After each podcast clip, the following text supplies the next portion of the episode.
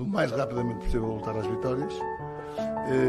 Nós em Portugal enfatizamos demasiadas coisas, ouvimos dizer coisas incríveis do treinador que ganhou, já bateu não sei quantos recordes, foi absolutamente fantástico, um autêntico fenómeno. Depois perde-se um jogo e afinal o treinador já não é tão bom como era, já não percebe nada. E depois quem é que percebe de futebol em Portugal? Os comentadores, muitos jornalistas que nem do desporto são, muitos comentadores que não percebem absolutamente nada de futebol. Os resultados são sempre justos, os resultados traduzem a diferença de golos marcados e sofridos. Se o Sporting marcou 2, nós marcamos 1, conseguindo resultado justo. Eu acho que primeiro que preocuparmos com os adeptos, temos que nos preocupar com os dirigentes. Os dirigentes incendeiam muitas vezes toda esta situação. As equipas e os treinadores, que são os agentes principais do futebol, incendeiam muitas vezes o futebol.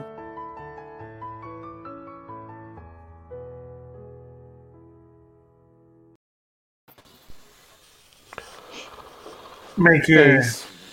E então? Boas noites. Eu li com esta... Pá, esta semana perdemos dois grandes do futebol e eu, sendo um apaixonado pelo Maradona, estava na dúvida com quem é que eu abri. Tive que abrir com o Mr. Vitor Oliveira porque eu acho que é um dos grandes do futebol. E há um bocado falámos em off das situações que vão acontecendo no futebol em Portugal mas acho que é terrível que se perca um homem desses no futebol e na forma que foi. Então, um grandíssimo abraço para a família do Vitor Oliveira, porque eu pessoalmente sempre olhei para o Mister como uma grande referência pela forma de estar e dizia, acho que lia ontem ou anteontem, acho que era na bola, mas não me lembro, que o Vitor Oliveira nunca precisou de um clube grande para ser um grande treinador. Era a manchete da bola. A manchete. Há muito pouca gente em Portugal que tenha gerado tanta unanimidade como o Mister e, portanto, merece que seja homenageado e relembrado para quem gosta de futebol. Um grande abraço. Bom, semana do caralho, José Luís. Sabes que eu é verdade. Quando abri o jornal e vi que tinha morrido o Maradona, a primeira coisa que eu me vi foi de ti. Porque és capaz de viver na Bombonera. Diz? Porque és capaz de viver na Bombonera. Era capaz, sim. Pá, devo dizer que foi dos dias mais tristes dos últimos tempos. Quer dizer, temos vivido tempos muito, muito tristes desde que esta pandemia veio, obviamente, mas não só. Porque nem tudo está relacionado com a pandemia. O caso do Vítor, como abriu este podcast, não está relacionado diretamente com a pandemia, mas insere-se neste quadro negro que temos vivido há muitos meses, há quase um ano. E a morte do Vítor. Primeiro deixa-me falar um bocadinho do Vítor, que eu acho que me merece. Eu conheci-o num programa do Mais Futebol. Não o conhecia, já tinha estado em várias conferências de imprensa com ele, mas nunca estava a fazer o meu trabalho, eu estava a fazer o trabalho dele, portanto nunca conversámos muito. Mas eu acho que é daquelas pessoas que imediatamente entram no teu se enquadram na tua forma de ver as coisas também. São pessoas que entram rapidamente no teu goto, não é? Começas a gostar delas imediatamente. Porque era uma pessoa muito direta, muito frontal. É verdade que eu nunca fui amigo dele, portanto não sei como é que ele reagiria com os amigos, mas todos os testemunhos que tenho lido e tenho visto levam a concluir que era uma excelente pessoa, além do excelente profissional que era.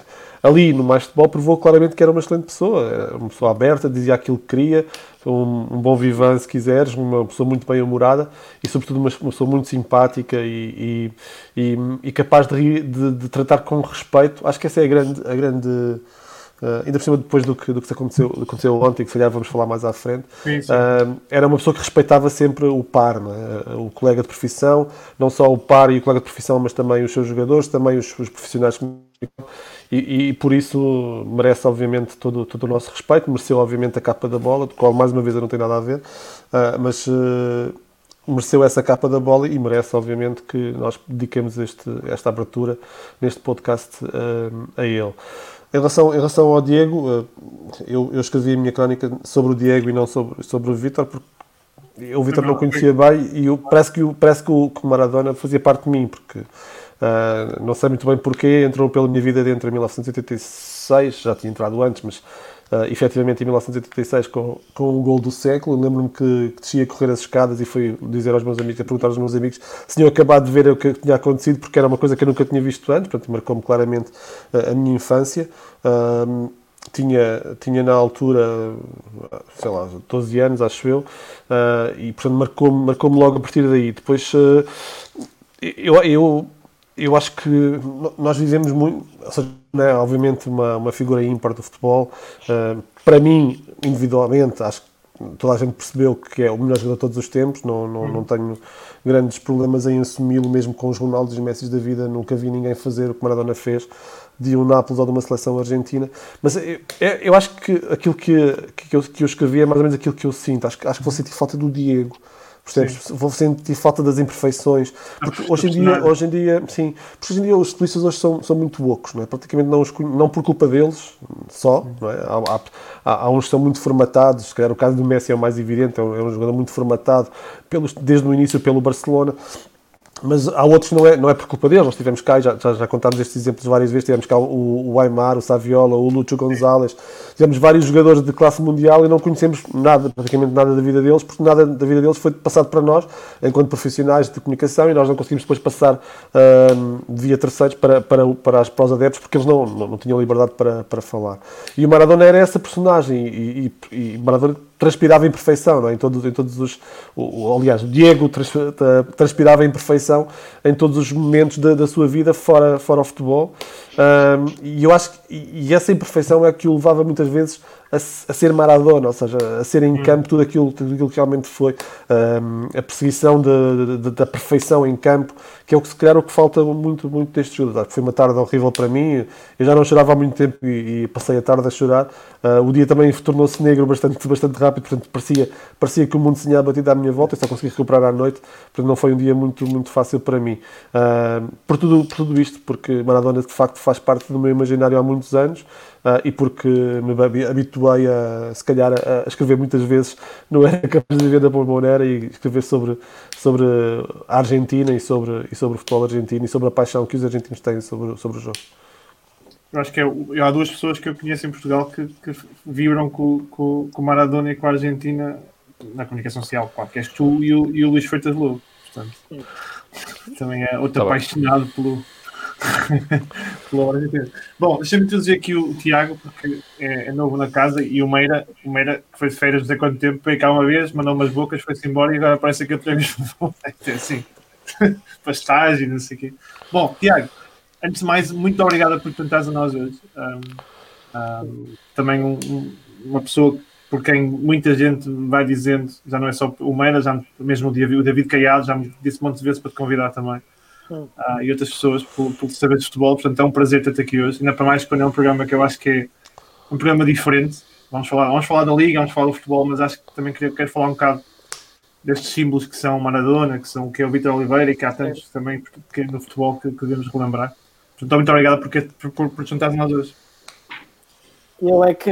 Boa noite a todos. Eu é que agradeço a oportunidade também de estar aqui a participar. E é uma honra para mim e também dar-vos os parabéns pelo trabalho que tem vindo a fazer. Eu vou começar pelo Vítor Oliveira. Eu em relação ao Vítor Oliveira, eu nunca o conheci, nem nunca o defrontei. Mesmo na altura quando passei pelo Sporting, pelo Belenenses, nunca tive a oportunidade de jogar contra ele. Conheço bem elementos que faziam parte da equipa técnica dele.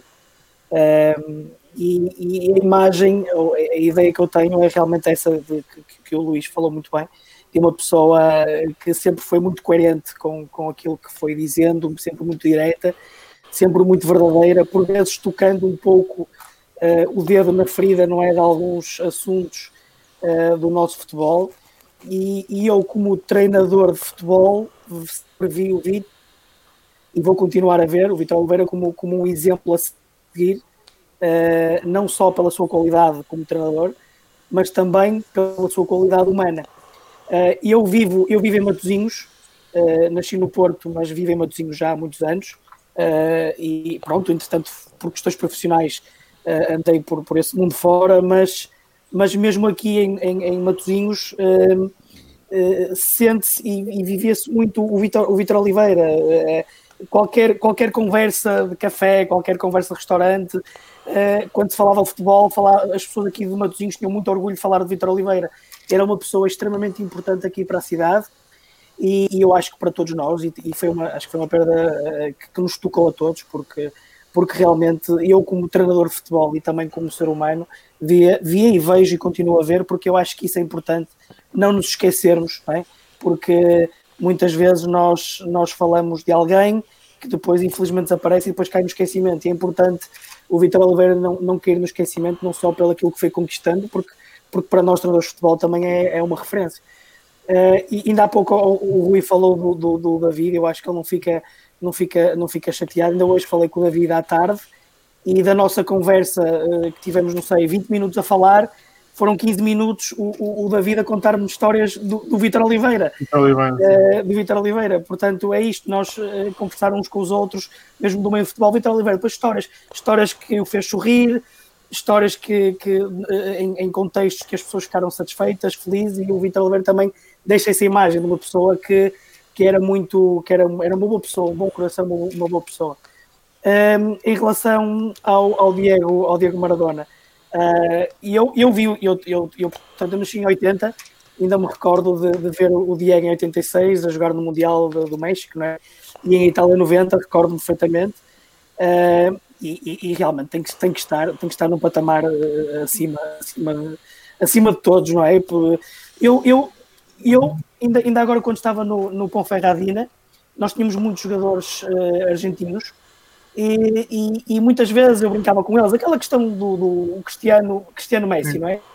Eu brincava muitas vezes com eles e depois a conversa sempre da parte deles virava para o Maradona e só de ouvir a expressão deles, o jogador argentino, falar do Maradona, idolatravam, era um deus, e eu até próprio ficava arrepiada em vê-los a falar do Maradona, quase de lágrima no olho, e portanto eu ali sentia também realmente o que era o Maradona para os argentinos, não é? E para nós, para mim, eu confesso que na escola gostava de sempre ser o Van Basten, o Roberto Baggio, não é?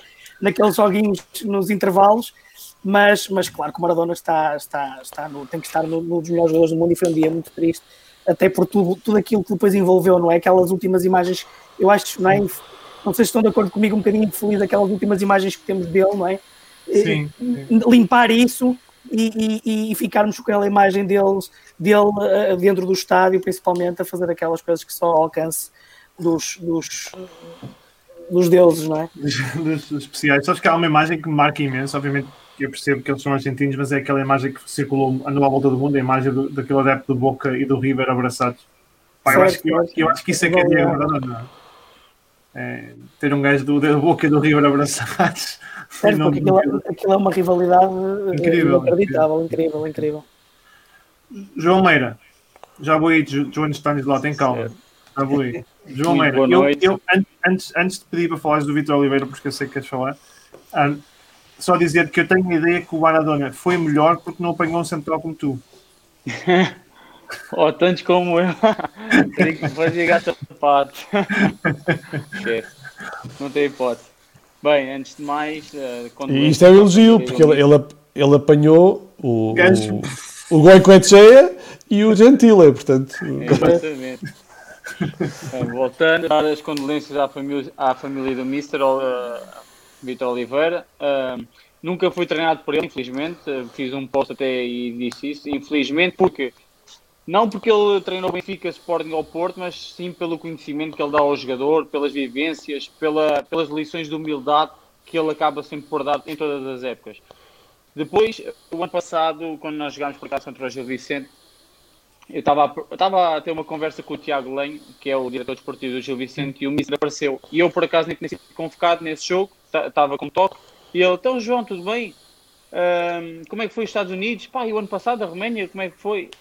É conhecedor, aos 67 anos, creio, que faleceu, sim, aos 77, era conhecedor da realidade do jogador português, de onde é que andava, do que tinha feito, percebes? Isso para mim, pá, conquistou, e a maneira como ele falou, e a querer saber mais desses mercados que falou, pá, para mim é incrível, não está agarrado ao que é Portugal, ao que é o jogador que ele já trabalhou há 10 anos e continua sempre, tem esse conhecimento e, como é óbvio, ele confia nesses jogadores, claro, mas, sabes, alarga também a mente dele e conheceu o resto dos jogadores.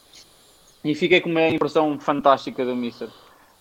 Quanto ao Maradona, eu sou de 80, mas já sou de 87, não vi o grande mundial dele, de 86, mas tenho-vos a dizer, pá, que tudo o que eu vi do Maradona foi incrível. Os vídeos, aquele vídeo do Life is Life, ainda hoje anda na minha cabeça, aquele aquecimento, como é que é possível. Portanto, agora que a morte dele, como eu já sabia muito, também sou como o Luís, sou um adepto fervoroso do Boca, doente mental, ladoso. Pai, para mim, tudo que é futebol...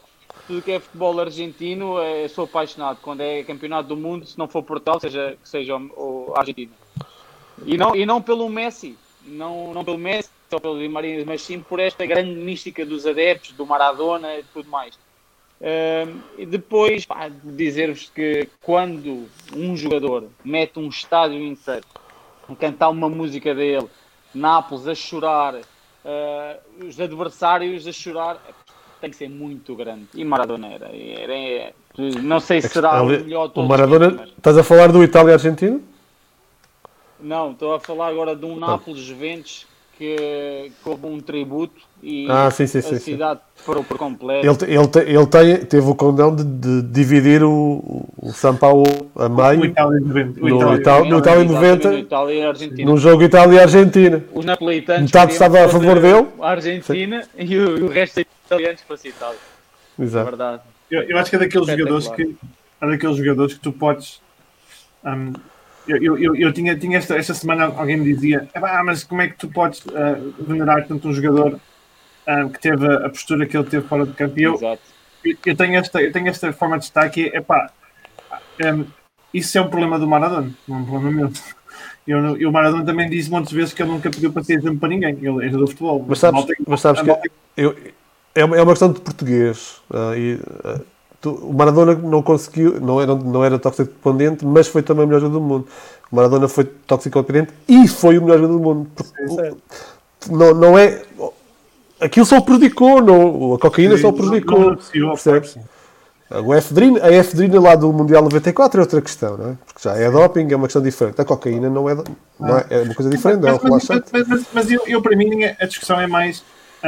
eu acho que nós temos esta coisa de minimizar por questionarmos os problemas dos outros, né? Eu acho que o Diego teve os problemas dele, mas todos nós temos os nossos e, portanto, tentar generar. Eu acho que o Luís Freitas Lobo dizia na conversa que eu tive com ele no Vamos Falar Futebol, dizia que o Maradona nunca pediu para ser endeusado. Ele sempre disse que é humano. Portanto, em vez de andarmos sempre a criticar aquilo que ele teve, os problemas que ele teve, eu, para mim, ainda sempre que ele jogava dentro do campo.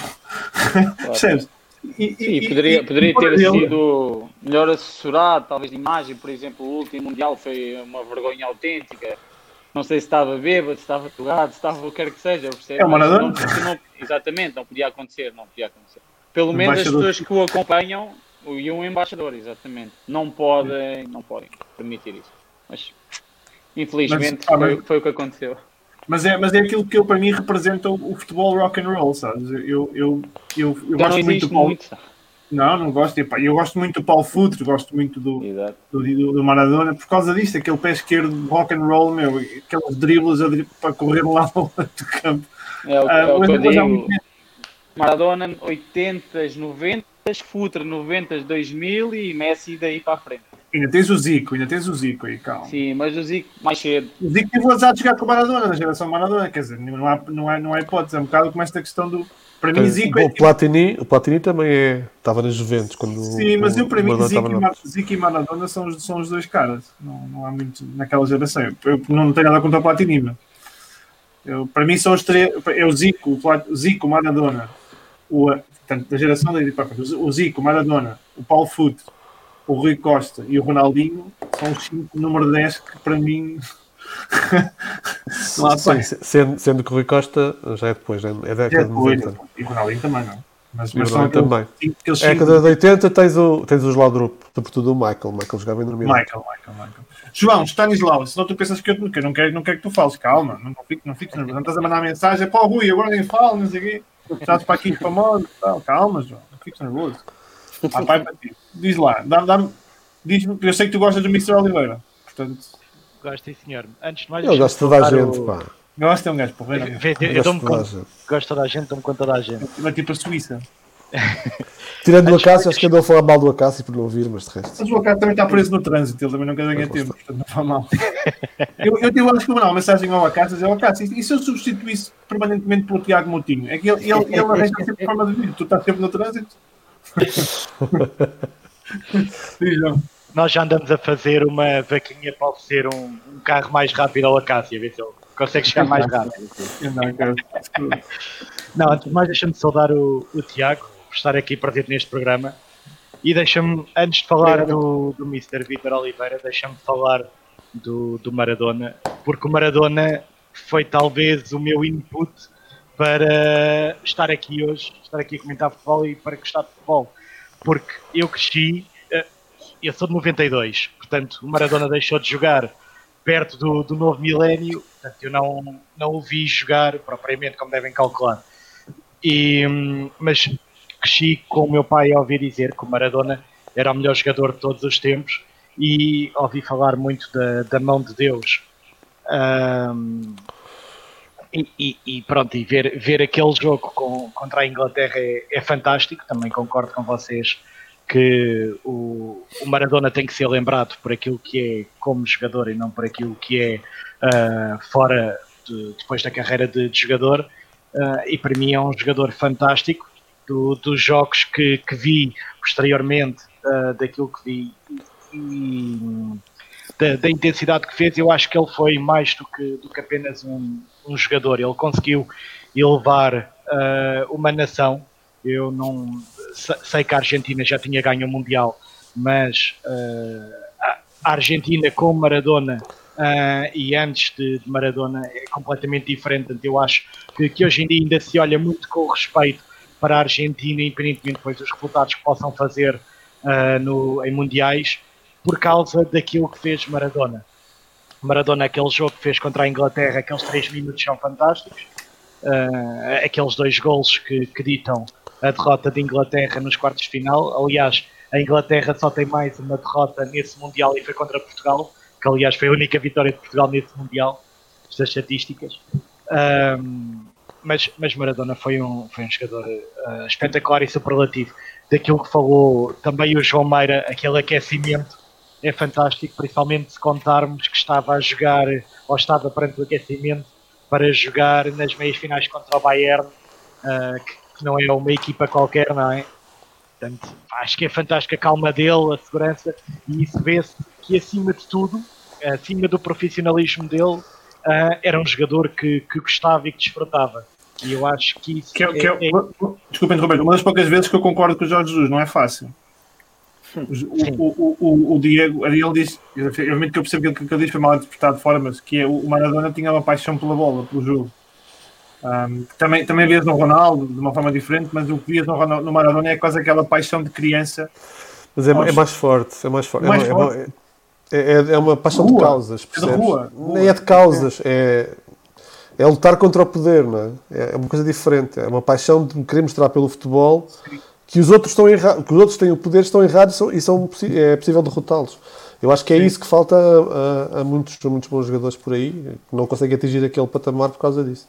Aliás, e só para completar a ideia do João, 1978 é verdade que a Argentina é campeã do mundo, mas há muitas suspeitas da interferência do general Videla na vitória final da Argentina. Portanto, 86 é muito mais pura a vitória e é uma Argentina muito... Não vais por aí, não vais por aí. Já sei que ele é melhor guarda-redes que o outro, já disseste, 18 centímetros. Quem? Não, está... A Argentina... Sim, está bem, ok. Pronto, tudo bem. Era 18 centímetros maior que sim, o Chile. 18 centímetros maior. Mas eles saltam os dois com a mão. Foi legalizada a intervenção com a mão do Maradona, não é? Saltam os dois à mesma altura. O outro é 18 centímetros. Pá, é legal! Claro. Pronto. Aliás, eu tenho ideia que houve agora um jornal inglês, não é? Que, é muito mal. Onde é que estava o VAR quando precisávamos mais dele? Nessa altura, não é? Eles não esqueceram mesmo desse golo. O José Rodrigues dos Santos também esqueceu. Ele viu, foi na final do Mundial. O quê? O José Rodrigues dos Santos explicou que a mão de Deus aconteceu na final do Mundial de 86 contra a Inglaterra. Contra a Inglaterra? Se ele abrir o telejornal... Isto é não, mas, João, desculpa. Isto é malta chateia, é assim. Não, mas eu acho que assim é que é giro. Mas deixa-me dizer que é mais importante do que isso. Maradona conseguiu com aqueles dois golos fantásticos. Eu não sei se vocês já tiveram a oportunidade de ver, mas o comentador que grita pelo gol que estava a narrar, que se vê nos vídeos do YouTube, é um comentador uruguaio. Portanto, até por aí... Vitor Hugo Morales, sim. Exatamente, até por aí se vê a unificação que Maradona conseguia... Não, mas espera lá, não vais por aí também, porque o Vitor Hugo Morales estava radicado na Argentina, portanto... Sim, era uruguaio, mas já era metade argentino. Ele era importado para a Argentina, é verdade. Isso, eu ia dizer isso, mas o Luís Mateus é mais rápido que eu, sabes? É muito mais rápido. Eu é que sou o 10, tu és para aí o 5. Tu passas uma bola e eu decido. Estou a jogar a 6, eu só limpo cá atrás. O Meira sai a jogar, o Tiago Moutinho vai dar tática e eu só limpo o jogo. Pai, então se calhar és o jogador que falta para o Benfica. Não vais para aí já. Elvas. Maradona.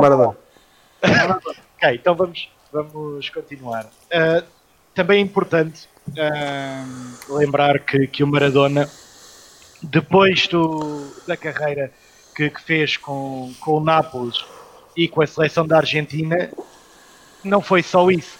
Ou seja, eu tive a oportunidade, obviamente agora após a morte, vi um bocado da carreira dele, apesar de já conhecer e sabia para onde é que ele tinha andado, mas realmente aquilo que ele fez também noutros clubes é fantástico, não há palavras para descrever. Portanto, não é só o Maradona de Itália, não é só o Maradona da seleção da Argentina, é o Maradona de todo o lado que passou. Por fim, deixa-me falar do Mister, do Vítor, do Mister Vítor Oliveira. Para mim, o Mister tem comecei a ter conhecimento de quem ele era, se calhar a partir desta última década, quando ele subiu o Aroca. Pronto, foi aí que a pessoa começou a ver, espera lá, quem é este treinador? E depois comecei a ver, e no total contabilizou 11 subidas, acho que é fantástico. Só nesta última década são uma data delas, são 6, portanto acho que é fantástico, uma palavra de apreço. Mas eu comentei no meu Twitter que acima de subir e de ser o treinador com mais subidas na segunda liga, eu recordava como o treinador sem papas na língua, e aquilo que ele falava e aquilo que ele dizia, sem meter o dedo na ferida, sem problemas, sem medo de dizer as coisas. Eu acho que isso define muito do caráter. Eu nunca estive com ele pessoalmente, mas acho que define muito do caráter e daquilo que era o Mr. Vítor Oliveira, que era um excelente treinador dentro de campo, mas também era uma excelente pessoa daquilo que demonstrava fora de campo. Obrigado. Só para as pessoas que virem ali no canto, tem uma coisa que se chama Loving the Planet.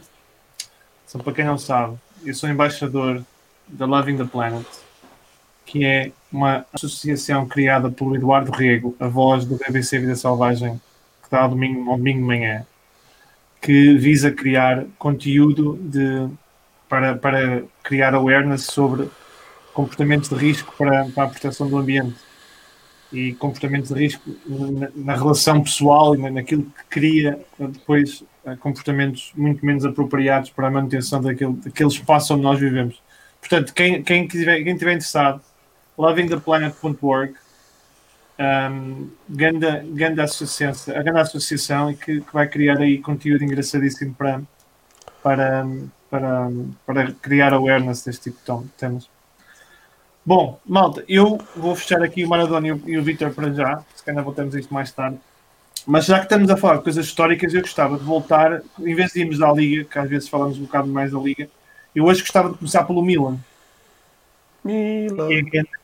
E agora, João Meira passou, porra, o Milan para o Milan. Esse é o meu clube, O gajo, também mas, tens muitos... Então não era Boca. Não, espera. Calma. Vou explicar. Em todos os países eu tenho uma preferência. Ok. Mas se tu me desses que é um clube no mundo inteiro para jogar, era o Milan. Egito. Pronto. Então, o Luís Mateus também gosta muito do Milan. Egito? Al-Ahly. Então ganhou a Liga dos Campeões, cara. Não vi. Ganhou a Liga dos Campeões, agora ganhou o Zamalek. Al-Ahly, mas agora posso dizer que estou muito pirâmide. Estás pirâmide? Estou pirâmide, que é um clube de um amigo meu, que está em breve será campeão do Egito e da Liga dos Campeões africanos. É essa a tua aposta? É muito possível. Meteste dinheiro para ganhar a pala disso, a ver se a malta vai lá agora apostar? Pá, não sei se vai ganhar, mas que vai muito longe, isso posso-te garantir.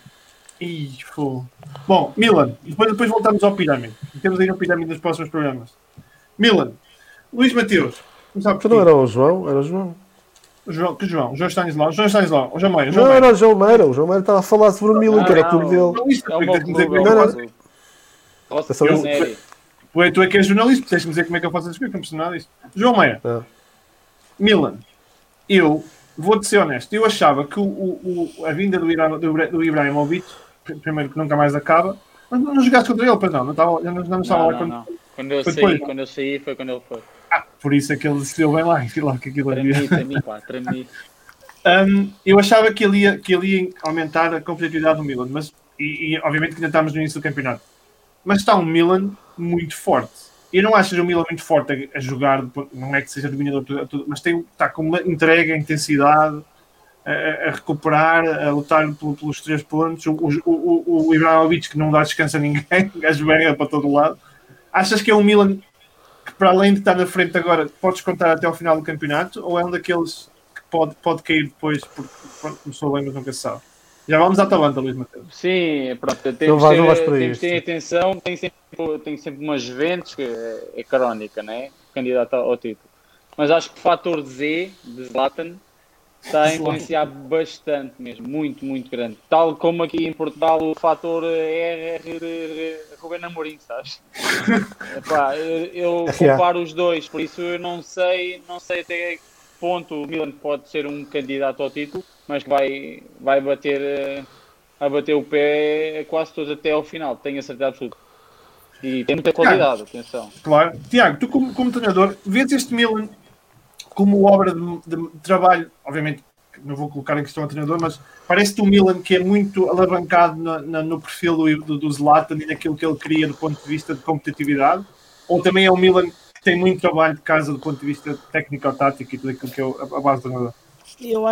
Eu vou confessar que sou mais adepto de outras ligas, que não é italiana. Tive a oportunidade de ver o jogo do Milan num contexto diferente, foi o jogo aqui com o Rio Ave, para a Liga Europa, e tenho a oportunidade de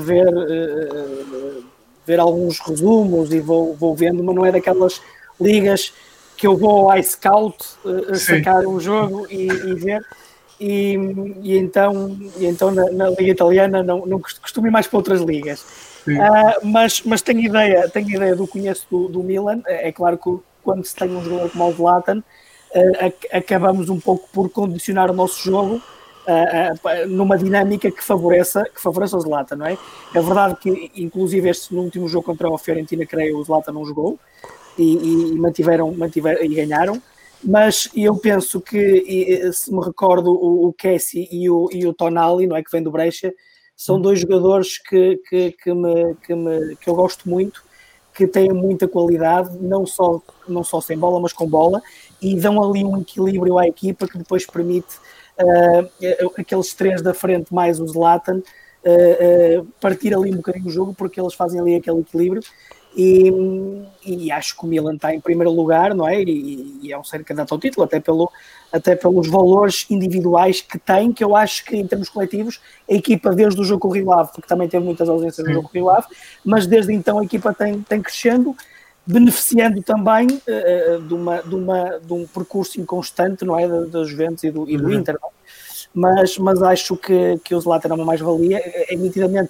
Eu, se fosse treinador, eu vejo muito construir as equipas de acordo com as qualidades individuais de cada jogador, as características dos individuais jogadores, e claro que eu teria que fazer quase uma equipa a jogar para o Zlatan, porque nunca poderíamos fazer outro tipo, não podíamos exigir ao Zlatan outro jogo. Outro tipo de jogo, não é? Outro tipo de jogo naquele que ele é tão bom. E portanto acho que o treinador está a ser inteligente nessa área.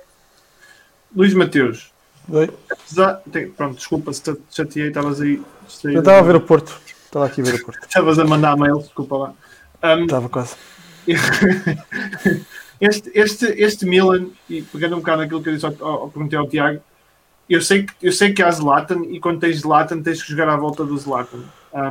Mas é aquilo que eu vou vendo no Milan, e eu tinha dito há umas semanas que tinha dito comigo, mas comecei a acompanhar mais nas últimas semanas por causa do que falamos aqui. Parece-me um Milan também muito bem montado do ponto de vista tático.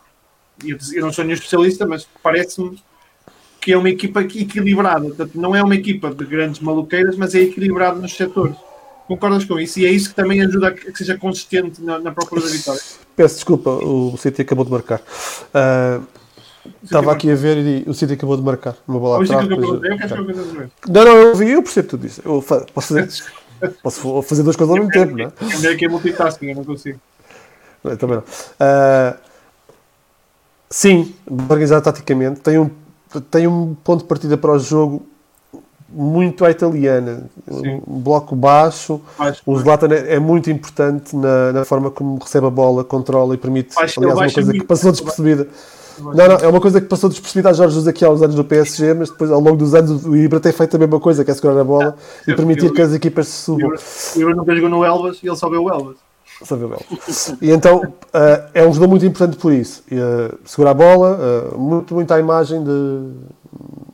Lembras-te do Koller, aquele avançado checo? Portanto, muito mais capacidade técnica, obviamente, mas mesmo tipo de jogador, alto, forte, capaz de chegar a bola, e depois a equipa sobe toda. É nuclear por causa disso. E muita imagem do Purovic, que jogou nos fora.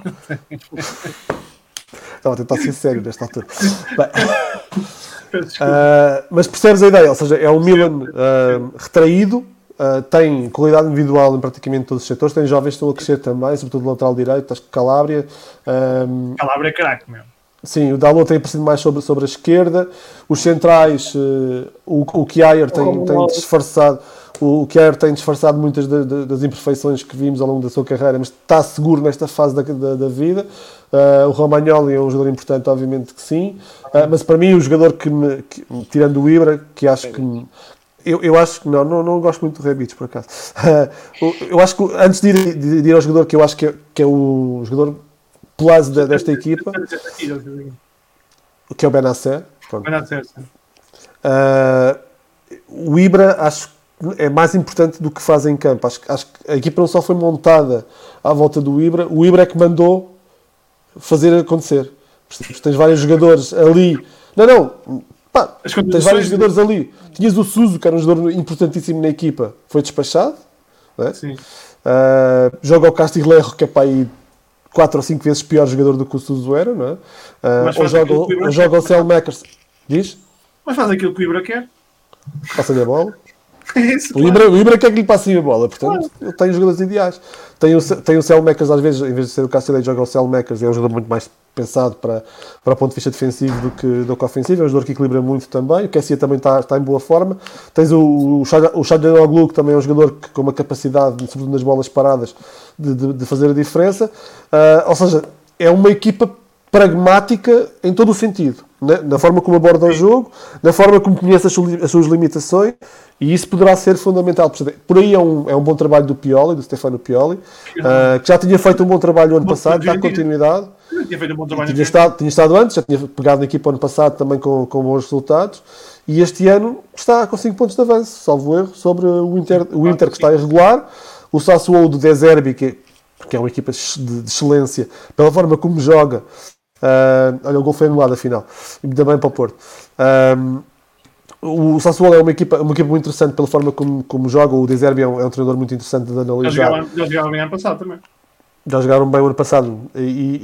Mas é uma equipa que tu sabes que à partida não vai lutar pelo título. O Lazio também está pelas ruas da amargura. A Roma do Paulo Fonseca também não consegue...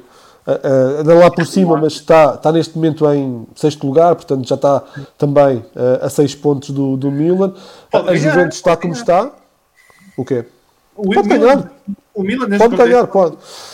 Porque, sobretudo, eu acho que por causa da Juventus. Acho que a Juventus ainda não está no caminho certo. E pelo lado do Milan, e o Milan já teve aqui alguns tropeções, tipo jornadas em que podia aumentar a diferença e não conseguiu, empatou.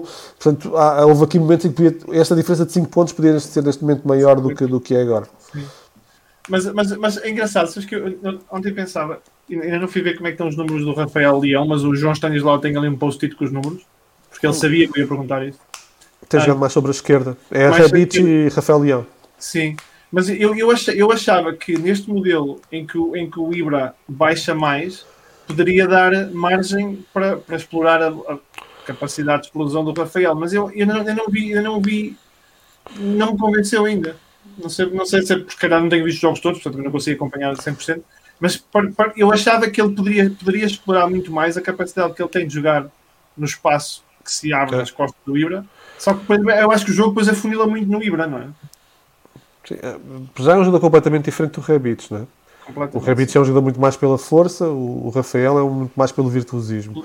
Sendo que o Rebic, que eu pessoalmente não acho assim grande piada, eu acho que é mais incisivo na zona de finalização.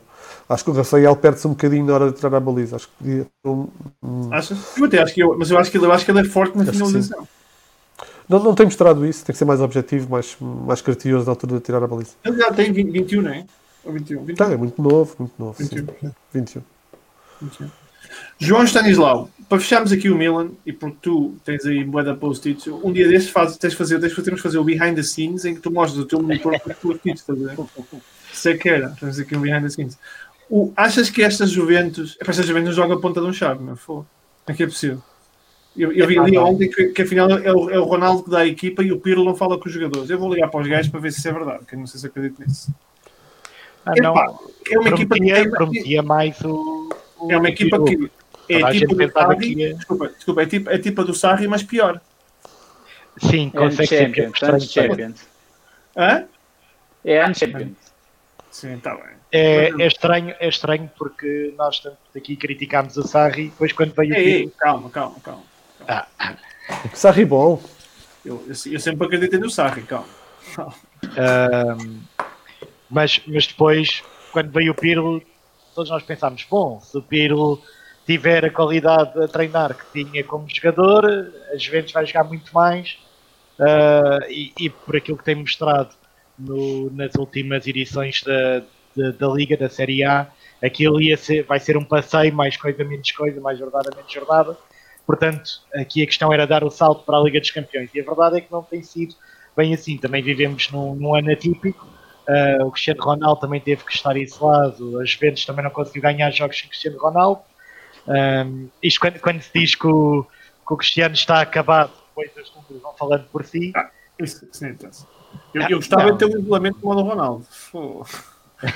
Eu com o isolamento daquele também me tinha Covid. Não, mas é fantástico.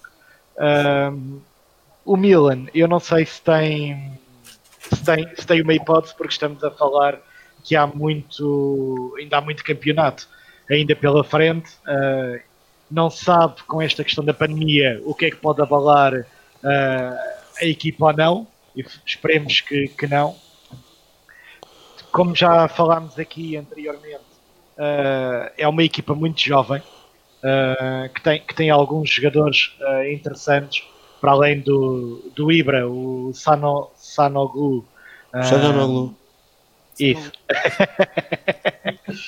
O turco, pronto, eu vou chamá-lo o turco, é mais fácil. Constrói muito bem o jogo. Joga muito à bola. Sim, joga muito à bola. movimenta o início de ataque do Milan com uma grande capacidade dos jogos, que vi também, não vi todos. Também gosto de ter estado a aparecer o Diogo Dalot, enquanto português. Sim, mais à esquerda, mais à esquerda. Sim, sim, sim. Aqui e ali tem estado a aparecer. Pronto, o Rafael Leão, vocês já falaram. Falta ver, se calhar daqui por uns meses, se calhar em fevereiro, é que nós vamos ver se isto tem pernas para andar ou não. Agora, como eu disse, quando nós falamos daqui do Milan a semana passada, faz falta ao futebol mundial um Milan forte, porque o Milan é um histórico e, portanto, faz sempre falta para o futebol, porque é uma equipa que todas as pessoas se habituaram a ver com grandes jogadores. Eu acho que os olhos do mundo estão postos no Milan, no Tottenham, no Sporting e no Cova da Piedade. Por razões diferentes. Quase.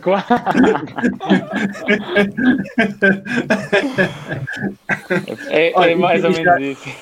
Isto era o segue que eu tinha aqui para mudar. Pronto, então segue.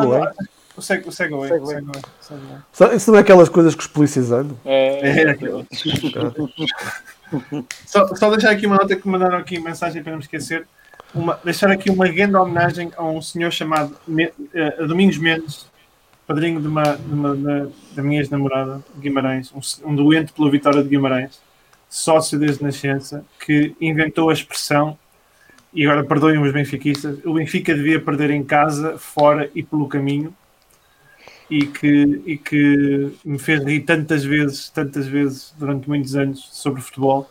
Faleceu no domingo de coronavírus, e um grande abraço para a mulher e para a família, porque era um senhor com quem eu tinha um enorme respeito e que ajudava a ver futebol sem clubites, a não ser que fosse contra a Vitória de Guimarães. Grande abraço para a família dos Samentos. Bom, hoje é um programa complicado. Poxa, estou aqui controladíssimo. Bom, já agora deixa-me frisar o Reinaldo Teles. Também era importantíssimo. É verdade. E José Bastos? José Bastos também faleceu no fim de semana. O Reinaldo Teles também foi de coronavírus. E engraçado que eu, por acaso, tinha uma opinião do Reinaldo, de uma pessoa muito mais fria, e tu vês o universo portista é uma coisa incrível na unanimidade sobre o Reinaldo Teles, do ponto de vista pessoal, do contacto com os jogadores, não sei o que, é uma coisa incrível. Era uma pessoa muito low profile. Eu concordo perfeitamente, completamente. Jogadores que tiveram sucesso, jogadores que não tiveram sucesso, todos eles são unânimes a falar daquele que eles chamavam o chefinho, né? Chefinho. Pá, grande abraço para a malta do Futebol Clube do Porto também. Pá, este ano é terrível, mano. Isto é uma coisa terrível. Não sei se é coincidência, é uma coisa absolutamente terrível. Bom, dar aqui uma nota da Liga dos Campeões. O Mr. Luís Castro, meu grande amigo Luís Castro, ganhou ao Real Madrid outra vez. Não sei se é por mérito do Luís Castro ou por mérito do Zidane, mas um grande abraço para o Luís Castro, que de vez em quando vê isto. É mérito quem ganha, pá. É mérito do Luís Castro. Amanhã vai mandar uma mensagem para o Luís Castro outra vez, nunca mais vês o programa. Ele vê isto de manhã quando vai para o treino.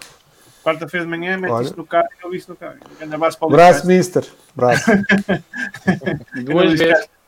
Uma história que eu acho que ele não se vai importar que eu conto. Uma vez eu fiz um programa especial para um jogador chamado José Faria, que era um jogador da minha terra, que jogou na primeira divisão, no Varzim, e jogou com o Mister no Águeda, com o Mister Luís Castro.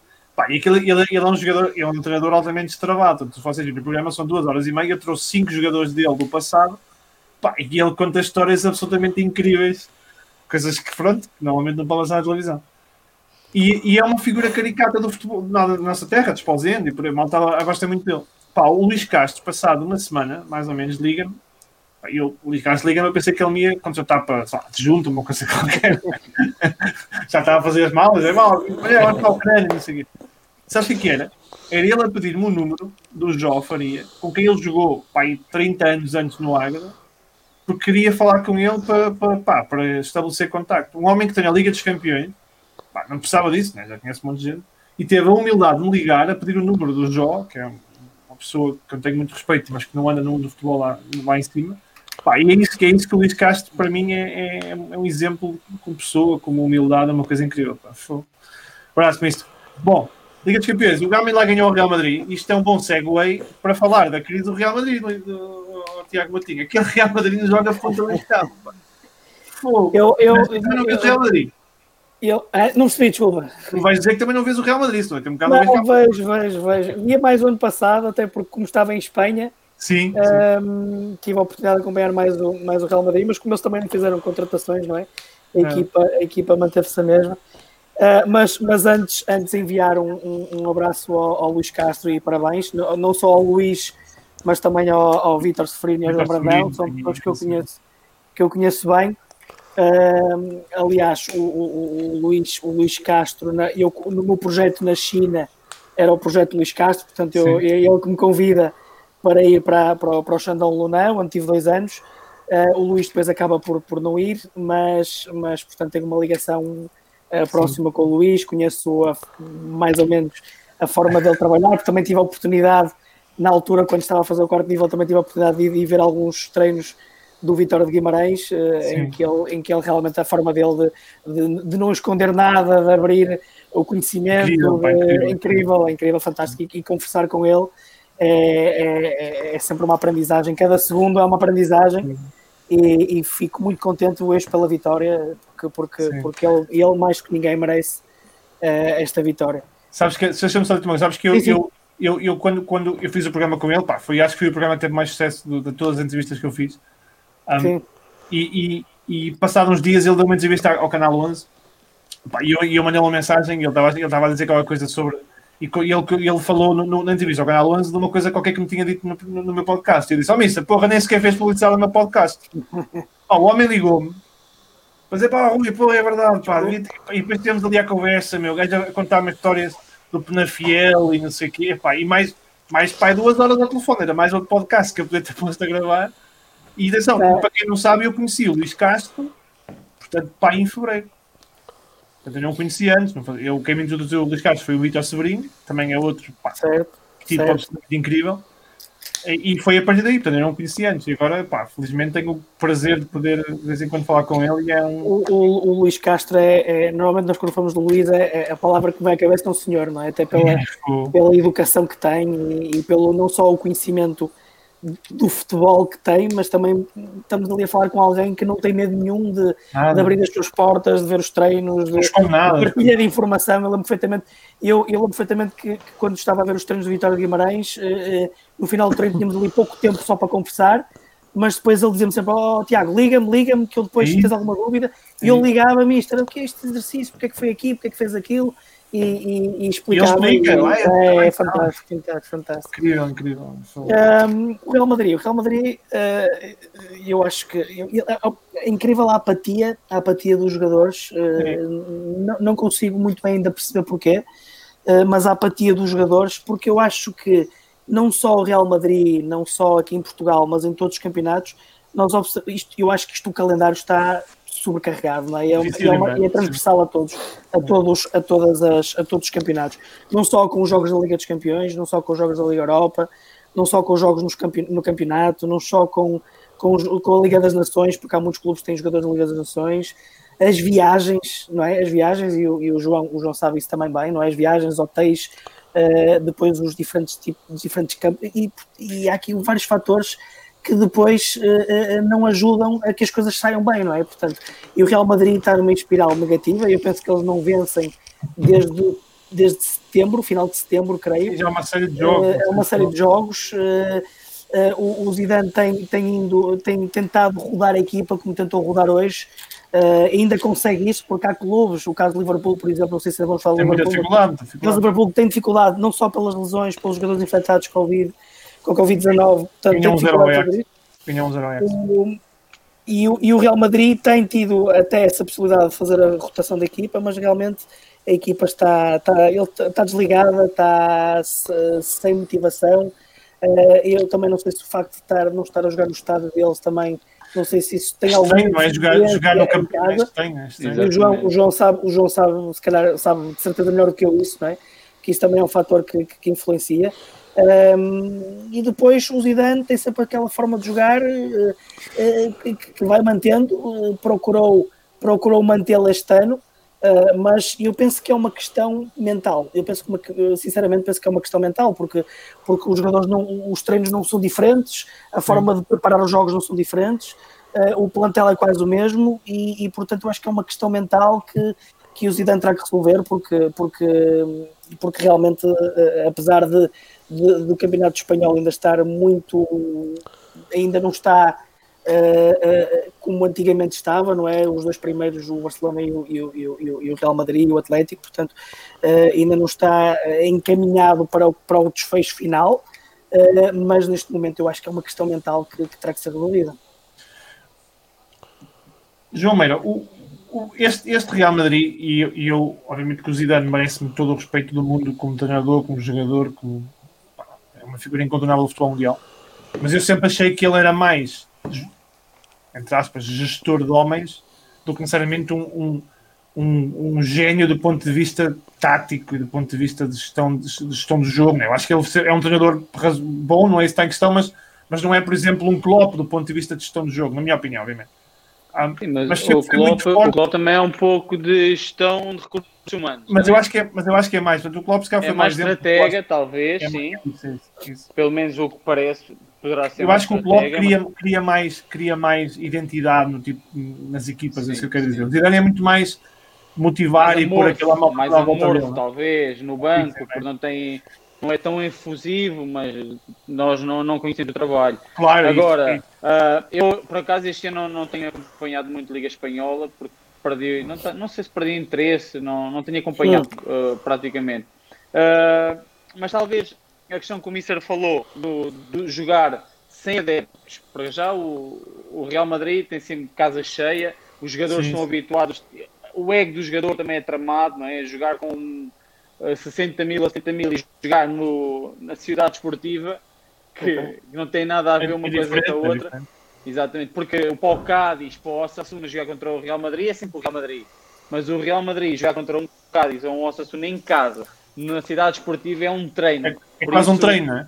Exatamente, os índices motivacionais nunca são iguais, nem para um nem para o outro. Por isso, talvez seja por aí, pois é como estávamos a dizer, se calhar o Zidane, não sendo tão estratega no momento da aflição do resultado, se calhar as coisas não estão assim como ele idealiza. Depois, não sei se o Bale meteu algum mau olhado naquela equipa, que não conseguem fazer nada. Pá, não sei, não faço ideia. Desde que saiu, é verdade. Não jogam nada, pá, nadinha. Que não joga, é que o mais preocupante. Eu este jogo não vi com o Shakhtar, vi só a primeira parte. Mas eu vi partes da primeira parte. Mas eu estive a ver um jogo, semana passada, do Real.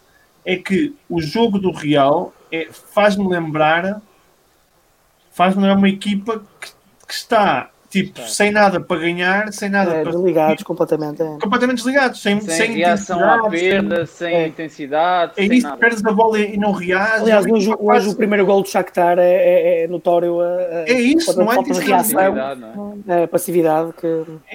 É assustador, meu. Eu via, alguém dizia aqui nos comentários, o Barcelona não está necessariamente muito melhor, portanto este ano após o Simeone, que dá porrada nos gajos, jogos com estádio, sem estádio, tens que correr 3 vezes mais que os outros, portanto Isto da pandemia é bom para o Simeone, né? Porque o Atlético do Simeone corre sempre, não é? Pode-se. Exato. E o nível motivacional está sendo 100. É impossível baixar um pouco. Né? É isso. E espero que seja esse o ano do Simeone. Não do Simeone, mas do João Félix, do Atlético de Madrid. Porque exatamente. Porque o miúdo este ano está a fazer uma época fantástica. Está a jogar mais. Até porque o Simeone ele viu o programa, ele viu há umas semanas, e percebeu que tem que pôr o João Félix menos encostado à linha. Claro. Eles agora estes gajos disseram-me isto, agora que eu já percebi. Foi aí, pois jogar de maneira diferente. Mas Soares ajuda na manobra ofensiva. Mas... Sim, ele ouviu o Rui explicar que o João joga melhor entre linhas e ele, pá, se tivessem avisado antes tinha mudado e mudou e agora é outra coisa. Então é hipótese. Luís Mateus, tu que és um homem que percebes mais ou menos isto, além de ser jornalista também. Percebes o quê? Jornalista também futebol. Não, zero. Por isso é que venho aqui de vez em quando dizer umas coisas. Minha mãe diz-me, pá, não pode ser tão sarcástico, pá, depois as pessoas não gostam de ti. Quem é que diz isso? A minha mãe, que também está. Um abraço à minha mãe. Neste Real Madrid, o que me deixa mais preocupado com o Real e com o Barcelona, e mesmo com o City, que falámos há uns dias, eu vejo grandes equipas, mesmo o Liverpool, por exemplo, que com esta fase do campeonato, ainda muito numa fase inicial, parece que estão ou a pagar a fatura de não ter tido uma pré-época como deve ser, ou não estão a jogar tanto com a falta de adeptos, mas há quase um sintoma generalizado em grandes equipas aos dias de hoje. E o futebol, que ano passado, por exemplo, quando se voltou da pandemia, até houve futebol de grande nível, e este ano parece que se está a jogar menos à bola. Eu jogo à bola, é como o Pedro Guerra. O futebol é para o meio. Olha, primeiro parabéns ao Futebol Clube do Porto, que conseguiu apuramento para os oitavos de final, empatou 0-0. Um jogo muito sofrido. É um milagre. O resultado é um milagre pelo que aconteceu em campo. Estava a ler agora que foi massacrado, literalmente. Foi muito complicado. Estava a ver ali em segundo plano o jogo, e as oportunidades do Manchester City flagrantes para marcar são muitos, sobretudo na segunda parte. São muitas. Mas pronto, o objetivo está conseguido, é de longe o clube português mais competente da Liga dos Campeões, não há dúvidas nenhumas, e mais uma vez comprou o objetivo mínimo, que é chegar aos oitavos de final, e agora a partir daqui... Financeiramente é importante também. É financeiramente importante para o Futebol Clube do Porto, e a partir daqui depende um bocadinho do sorteio, não é? Mas, pode apanhar os Juventus. Pode apanhar qualquer um e ser muito complicado. Nesta fase, os 16 melhores são os 16 melhores, portanto o Porto faz parte dos 16 melhores. E vamos ver o que é que lhe cabe em sorteio. A verdade é que, sobretudo no jogo lá, este jogo acho que é muito Manchester City, é demasiado Manchester City para o Futebol Clube do Porto, e o resultado acaba por ser melhor, não é? Mas pode, sobretudo lá, acho que provou que tem alguns argumentos, e vamos ver o que é que a sorte lhes reserva. Porto em relação ao Liga dos Campeões, não é? Sim, mais competitivo, sobretudo, torna-se mais competitivo. Também é obrigado a coisas diferentes, não é? Eu acho que é obrigado a sair daquele modelo. É obrigado a sair daquele modelo de Sérgio Conceição, que ele está a tentar criar no campeonato em controle, e joga muito mais em transição, muito mais em velocidade. Eu acho que é só mais forte disso, talvez. Não sei, digo eu. Mas eu acho que a equipa que chegou hoje do Porto foi uma equipa muito mais não quer sofrer, pode até nem marcar, mas não quer sofrer. Tá bem, mas já volta aos três centrais, não é? Volta aos três centrais. Sim. Logo aí dá uma mensagem aos jogadores. Sim. Mas não é só isso, acho que nunca conseguiu sair, nunca teve grandes oportunidades, nunca conseguiu sair era mesmo abafado pelo Manchester City em quase todos os momentos. E há situações de golo inacreditáveis falhadas pelos ingleses, que só num dia de muito azar e de muita sorte para o Futebol Clube do Porto é que sai com este resultado de 0-0. Mas isso, mais uma vez, é secundário. Só vi a primeira parte. É massacre mesmo, massacre. Sim, estava a ler agora que foi. Em relação ao Real Madrid, eu acho que o Florentino Pérez tem sucessivamente falhado na escolha do treinador que supostamente deveria encabeçar uma revolução. Ou seja, uma reestruturação completa deste plantel. Este plantel está desgastado por todos os lados. Olhamos para Carvajal, Sérgio Ramos, para Marcelos, para Modric, para... Diz? O Sérgio Ramos ainda joga agora. O Kroos, o Casemiro... Há quantos anos? Calma com o Kroos. Não tem a ver com a qualidade dos jogadores. É? Apesar de eu ter dito de Sérgio Ramos, não tem a ver com a qualidade dos jogadores, tem a ver sobretudo com o desgaste de muitos anos a jogar por aquela equipa, o facto de não injetares sangue novo, sangue novo em todos os aspectos, até no aspecto de ambição, não é? A equipa é uma equipa praticamente sem ambição nesta altura. Foi campeã espanhola. Falta o Ibra na frente, não é? Falta um Ibra, não quer dizer seja o Ibra. Um Ibra. Alguém, Ronaldo, não é? É isso. Alguém que puxe aquela equipa pelos colarinhos e eleve, que não é Sérgio Ramos, claramente. Mas tem falhado, foi Lopetegui, depois foi Solari, agora Zidane, quando se esperava que o modelo tivesse fracassado o suficiente para que houvesse uma reestruturação do plantel, foi-se buscar Zidane, que não é um homem de revoluções, é um homem de consensos, não é? É sobretudo um homem de consenso e de ter os melhores, ou supostamente os melhores, a trabalhar para si, de reunir os jogadores à sua volta e de formar uma equipa coesa, mas já o desgaste era enorme, ele já tinha saído por desgaste, não é? Se nos lembrarmos, a saída do Ronaldo, depois a saída de Zidane. Zidane até acho que é antes do Ronaldo, já não me lembro bem se é antes ou depois. Sai antes. Mas eu acho que já sabia, né? Já sabia que o Ronaldo não ia ficar. Portanto, houve aqui uma série de vários adiamentos que levam a esta situação. O título ano passado é ganho por falta de comparência, o Barcelona não existiu praticamente, o Atlético de Madrid também não existiu, portanto o Real acabou por ganhar de forma mais ou menos tranquila, e este ano as coisas parecem ser um bocadinho diferentes porque está a fraquejar bastante. O Barcelona, na verdade, também está a fraquejar, mas desta vez o Atlético de Madrid parece-me, o Haaland ainda é novo para essas coisas. Mas, ainda não pode ser o líder, mas é um jogador incrível. É, claramente. Não é a qualidade do jogador. Mas, e falaste há pouco do Liverpool, o Liverpool está a sofrer uma sucessiva série de lesões inacreditável. Não é nada normal ter tantos defesas, tantos médios lesionados. E tem gente um pouco a ver com isso. Acho que o tempo e a época faz alguma diferença. Obviamente que a do Van Dijk é outra história, mas há muitas delas que são... Alguém dizia esta semana, não sei se foi num jornal, se foi numa... A aceleração dos jogos no início, não é? E tens muitos jogos sucessivos no início. Que este ano tens 70% a mais lesões musculares na Premier League. Sim. Incrível. E tiveste seleção, pela primeira vez tiveste 3 jogos da seleção seguidos, não é? Tens um acumular de jogos nesta fase para recuperar o tempo perdido. O que faz com que este tipo de situações... Eu não sou jogador, mas o João pode falar melhor sobre isso e o próprio Tiago pode falar melhor sobre isso, mas acho que há uma sobrecarga nesta altura que não é habitual. É normal. Eu acho que há uma grande percentagem de lesões que aparecem por as pessoas não estarem também mentalmente bem. Eu vou falar outra vez do aspecto mental, que é importante, não é? Há uma percentagem muito grande de lesões que é um jogador que ou teve um problema familiar no dia anterior, ou está chateado com a mulher, ou está não sei o quê, e depois aparecem as lesões musculares, muito por isso. E, portanto, eu acho que esta altura que nós vivemos, não é? Que é uma altura bastante má, e o João, como jogador, se calhar também pode-me ajudar nisto. Não é? Nós próprios também não estamos bem mentalmente, não é? Deveríamos estar mais felizes. E isso de facto, depois sente-se... e depois, por exemplo, o caso do Liverpool é gritante, porque além das lesões, a quantidade de jogos que tem, a quantidade de viagens, eu tenho um grande amigo meu que faz parte da equipa técnica do Liverpool, e a própria forma de jogar é diferente, não é? Forma de jogar, a intensidade, claro. E ele dizia-me engraçado, e eu perguntava-lhe como é que aquilo estava, ele dizia, pá, ele disse, Tiago, isto aqui parece a volta à França, dizia-me, é isso. E depois a intensidade, nós sabemos, falamos da Premier League, que é outra intensidade, não é? Que é outra intensidade, porque nós vemos o Braga, outras equipas de fora, de outros países que vão jogar com equipas inglesas, e que realmente é o que eles dizem, é outro nível, outra intensidade, não é? Temos de ter em conta que esta época passada foi dividida em duas, né?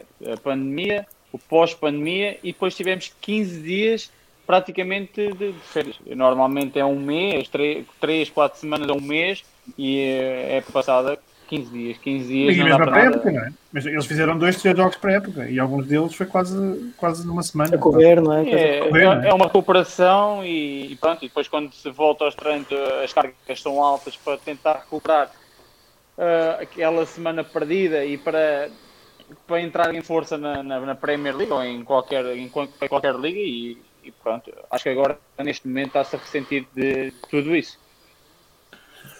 João está acho que quem tem beneficiado é o Mourinho, que até agora, 0 lesões. Já lá vamos. Ao contrário da época passada. É, exatamente. Foi muito prejudicado. Trabalhou bem. Grande abraço para o João Sacramento, também é um ouvinte. Eu acho que nós temos para aí 6 pessoas que ouvem. É o Luís Castro, o João Sacramento. Um abraço ao João também, um abraço ao João. O Acácio em casa também está a ouvir, eu acho. Está no trânsito também. Estava a ouvir. Gosto muito de João Sacramento, pá. Foi espetáculo. Sim. E Tiago, o teu amigo do Liverpool é o adjunto do Klopp? Sim. E esse gajo está muito à bola. Eu vi uma conversa dele com o Rémulo na quarentena. O Vítor Matos, sim. Vítor Matos. Sabe muito de futebol, mano. É. Muito. Nós conhecemos porque nós vamos os dois para a China no tal projeto do Luís Castro. Vamos os dois. Eu, na altura, vou treinar o sub-16 e ele o sub-15. E pronto. E tivemos ali uma amizade muito, muito próxima e muitas noites também de conversa, de partilha, de conhecimento. E então ainda continuo a falar com ele, realmente está a fazer um trabalho fantástico, não é? E está ali a ter uma experiência que poucos conseguem ter, não é? Na equipa técnica do Klopp. Quando ele estiver livre, diz-lhe para vir que eu dispenso o Luís Mateus. Olha, fixe. Eu espero é que tu também digas que nós, que fora deste círculo, digas que nós também percebemos muito de futebol, não é? Precisamos bué de futebol. Então o Rui que eu ainda tenho para aí uns 30 anos de carreira e preciso ser vendido também, não é? Só estas coisas para ir aqui. Sabes que eu às vezes recebo mensagens, eu me giro, recebo mensagens no Instagram e no Instagram, não tenho Twitter, não sou como vocês. E a malta, miúdos a perguntarem se eu lhes posso dar dicas para ser treinador de futebol. E eu digo, posso, eu sei lá, eu percebo nada disso, pá, eu só digo as palavras todas que eu ouço na internet. Jorge Stanislau, como é que tu vês este Real Madrid? Parece que o Zidane diz que não se demite. Acreditas que ele não se demitindo... Acreditas que o Zidane é parte do problema ou o problema é maior do que ele? É isso que eu te queria perguntar. Eu acho que é uma junção num todo. Acho que o Zidane não está a demonstrar que é o treinador certo, mas a equipa também não está a demonstrar que é a equipa certa para o Zidane. E há aqui essa junção de fatores. Mas ainda a outra pergunta que estamos a falar do Zidane não se demitir, eu acho que vai muito por aquilo que ele é, não é? Se ele é um gestor de recursos humanos, então não vai deixar os seus recursos na mão. Agora, então, eu não defendo que ele deve ser demitido, só para ficar claro. Sim. Eu acho que o problema do Real é um problema num todo. O Luís já tinha falado aí. Concordo com o Luís. Tem calma. Já vem aí, tem calma, desculpa. Mas... Devias ter isso preparado, pá. Isso é recorrente em todos os programas. Pode-se, percebo. Desculpa. Não, pá, eu não reagi, não estou confortável. Diz. Não és multitasking? Não sou. Eu fico entretido a ouvir-te falar e perco-me essas coisas das hashtags, não sei o quê. Mas eu acho que o Real está um pouco, ou vive um pouco iludido, ou fez a preparação desta época, melhor assim dizendo, um pouco iludindo com aquilo... Esta é a segunda hashtag mais famosa, que é Fala, João. Exato. Porque eu tive... Só para contextualizar o Tiago, houve aqui um programa, se não fosse o Rui Miguel dizer para eu falar, eu não falava. Há aqui uma censura instalada. Eles falam todos imenso. Antes dos programas, a gente tem para o Rui, fazemos 190 minutos hoje. Fazemos. Ninguém se cala. Eu às 2 horas tenho que desligar isto, então ficamos aqui até amanhã. Diz, João. Fala, João. Bem, eu acho que o Real vive numa ilusão, que é a ilusão de ter ganho o campeonato da época passada. Porque, ok, a Liga dos Campeões não foi a melhor, mas serviu para ganhar a Liga com 5 pontos de avanço, salvo erro, diante do Barcelona. Isso conta muito. Também conta muito o facto do Real ter jogadores que se conheciam há muito tempo, portanto, perspectivava-se uma época diferente. A verdade é que, como o Luís disse, aquilo está realmente gasto. E falta ali uma reestruturação, falta uma renovação, falta qualquer coisa que realmente mexa com aquela equipa, como o Ibra e algumas contratações foram fazer nos últimos anos, mexeu com o Milan, como o Klopp mexeu com o Liverpool, falta qualquer coisa que realmente mude o mindset daquela equipa, porque qualidade os jogadores têm, falta é algo transcendente. Como o Barcelona também não tem estado bem, concordo com vocês quando dizem que o Atlético de Madrid, este sim é um candidato ao título, na minha opinião. O Milan acho que falta ver, porque passou muitos anos fora. Agora o Atlético de Madrid é uma equipa diferente. O Sevilha está mais interessado na Liga Europa, para ti. Claro, eles só jogam para isso. Exato, é o campeonato deles. Mas o Sevilha já se apurou. O Sevilha só chegou ao balneário e disse: malta, como é que é? Porquê é que vamos fazer isto agora? E agora? Como é que ganhamos a Liga Europa? Não, o Sevilha só joga o campeonato espanhol, que é para se apurar para a Liga Europa. É a única função da guia. Mas... Olha, só para o Zidane, Zidane, tens que tirar a tua equipa, está tudo em state of fear, e tens que ler aqui o Dare to Lead da René Brown, porque é isso que está a faltar. Eu vejo a equipa com medo de jogar futebol. Essa já tinhas preparada. Tinha isto, foi aqui ler aqui. E a malta depois pensa que eu sou bué da culto quando meto essas coisas nos livros, sabe? Viste o resumo da internet, Fran? Sim. Eu estive a ver os programas que têm boa audiência e eles fazem estas coisas, metem livros e não sei o quê. Ah, então, pronto, ok. Mas eu também sempre os livros atrás dele, tenho livros todos. Estás e monto-os todos os dias para fazer. Claro. Diz, tudo por ordem. Há um livro do Zidane, que eu creio que é a liderança de Zidane, não é? Sim, liderança de Zidane. Eu também tive a oportunidade de o ler. Mas é cheio de livro. É o estilo de liderança do Zidane que passa um bocadinho por aquilo, pelo estatuto que ele tem, ou que teve como jogador. O respeito e é o estilo de liderança dele, não é? Eu vejo o treinador um bocadinho como nós temos várias gavetas, onde em cada gaveta temos as competências sociais, as competências psicológicas, a competência tática, a técnica, a capacidade de preparar o jogo e, portanto, o treinador perfeito é aquele que tem as gavetas todas cheias, não é? E eu acho que é evidente, se calhar há algumas gavetas mais cheias que outras, portanto não o vejo muito como o treinador perfeito e que se calhar não, aquelas gavetas que ele necessitava ter agora para dar a volta à situação não as tem, não é? E portanto... O Zidane vai acabar como um dos treinadores mais titulados da história do futebol, mas um daqueles que gerou menos unanimidades como treinador. Não. Isto também, aquela expressão nunca volta ao lugar onde já foste feliz, não é? Também. Foi. Quem foi que disse? O Luís Freitas Lobo diz: deves voltar onde já foste feliz, diz o Luís Freitas Lobo. É a segunda vez que cita o Luís Freitas Lobo. Eu estou a ficar preocupado, não porque eu não gosto do Luís Freitas Lobo, mas já é a segunda vez. Gosto muito dele, a malta sabe que eu gosto muito dele.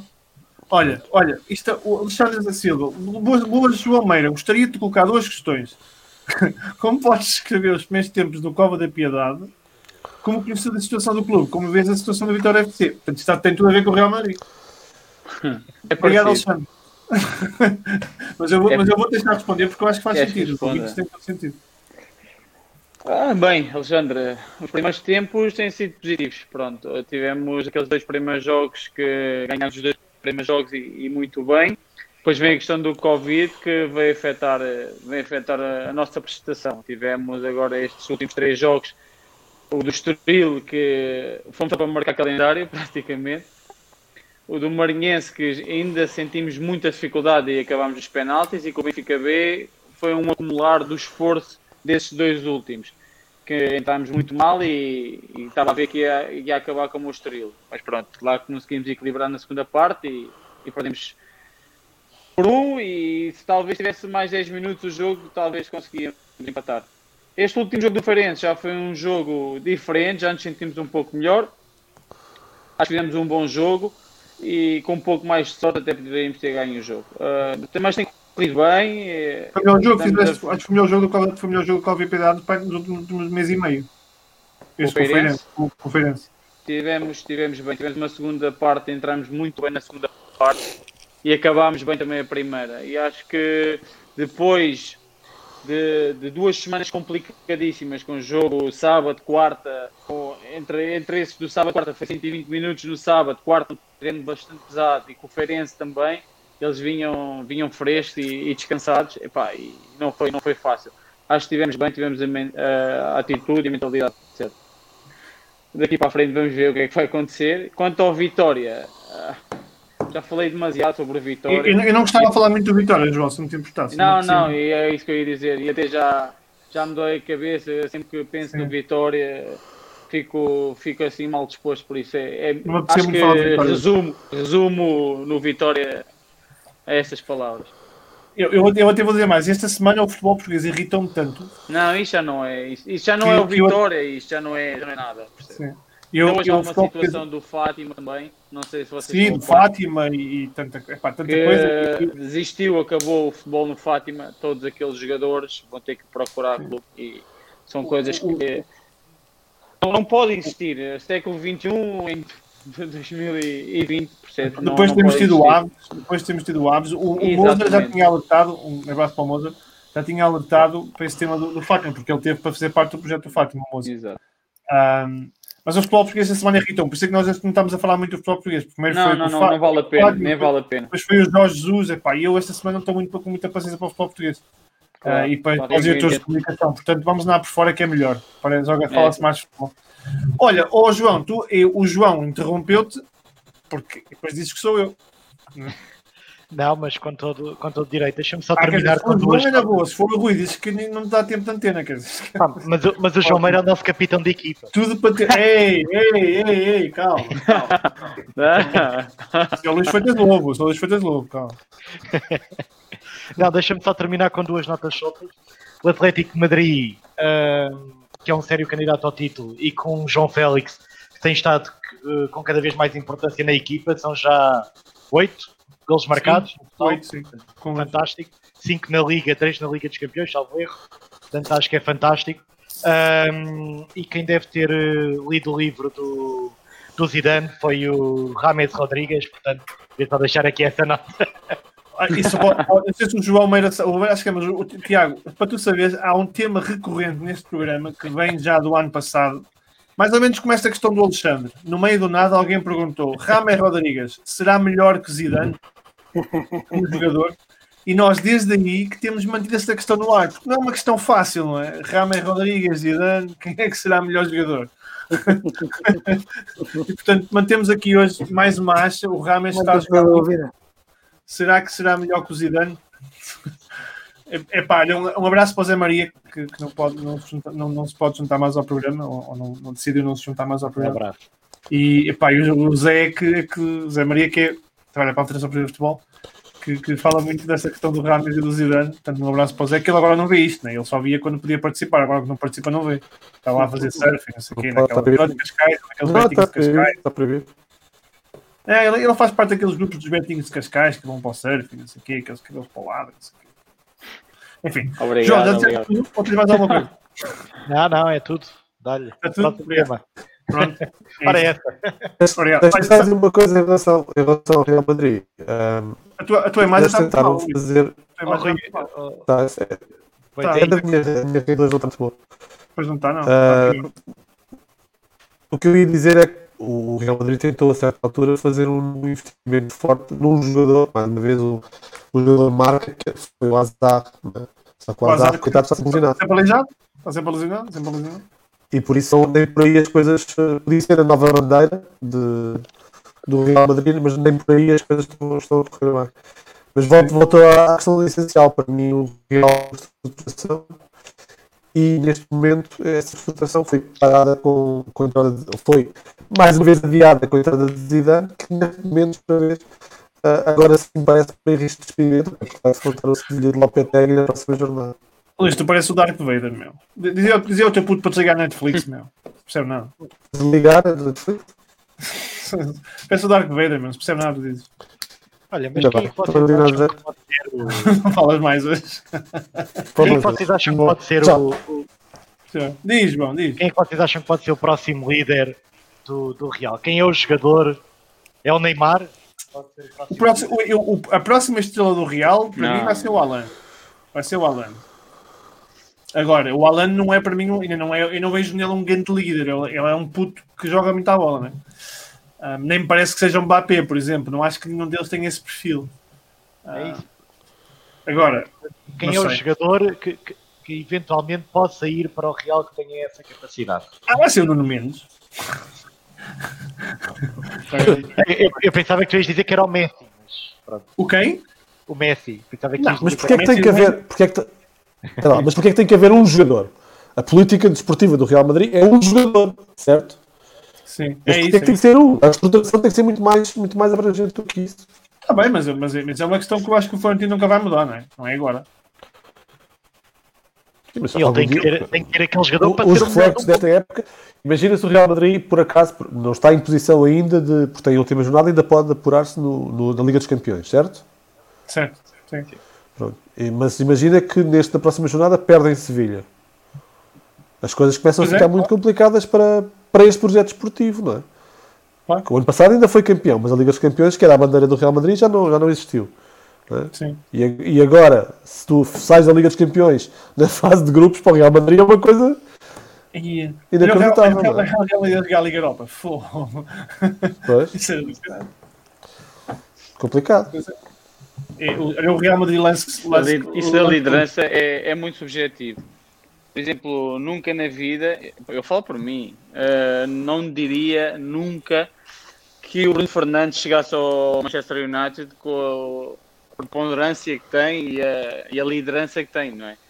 Eu por acaso sempre achei que fosse.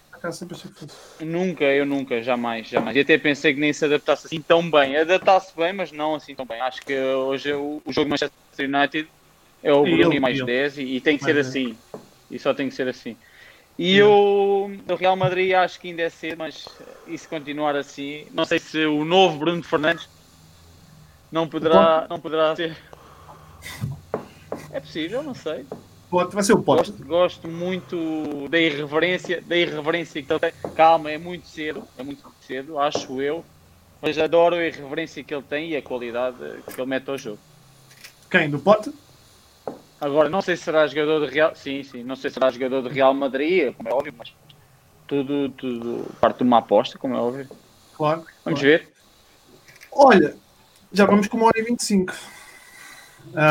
Não nos podemos esquecer, só aqui, não sei se para finalizar o tema Real Madrid, não nos podemos esquecer também um treinador que está a ser cozinhado, não é? O Raul, que também poderá ser por aí um novo ciclo do Real Madrid. Não? Poderá ser. Sabes por aí. Que eu não sabia, eu aprendi há umas semanas, porque estava a ver uma coisa qualquer do Futre, que o Raul era adepto do Atlético de Madrid. Quando era puto, é engraçado. Ele jogou no Atlético de Madrid quando era miúdo. As camadas jovens, exatamente. Eu sabia do Morata, mas não sabia do Raul. Engraçado. Agora é um símbolo do Real. Olha, e está bom o Real para vocês? Não está mal. Fiquei por aqui. Só depois a malta diz que nós só carregamos no Zidane. Luís, já estás melhor? Desligaste a Netflix? Não. Esse é que é o problema. Olha, queria falar um bocado do Tottenham. Quero falar aqui um bocadinho de Tottenham, porque acho que é um Tottenham que... Eu li alguns num jornal, o José Mourinho foi capaz de reinventar. Eu não tenho tanta certeza disso, calma. Eu acho que ele parece-me mais... Aliás, que o Instagram dele é engraçado. O José Mourinho tem uma coisa engraçada com o Instagram.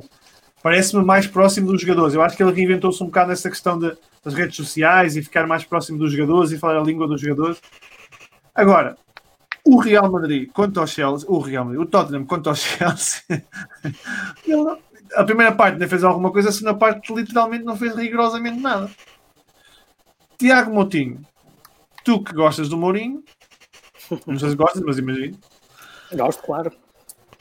Parece-te que este Tottenham, montado da forma que está a ser montado pelo Mourinho, agora brincadeiras à parte, tem muita qualidade daquilo que está a ser feito. É uma equipa muito mais solidária do que necessariamente espetacular, não é? Portanto, parece uma equipa muito solidária na forma do processo defensivo, na forma como fecha o espaço, na forma como o Kane baixa. Agora, e o Mourinho já lutou isso várias vezes. Não será um Tottenham ainda curto para ganhar na Premier League neste tipo de registro? Eu acho que esses são os mind games, não é? Que o Mourinho gosta muito, não é? Claro.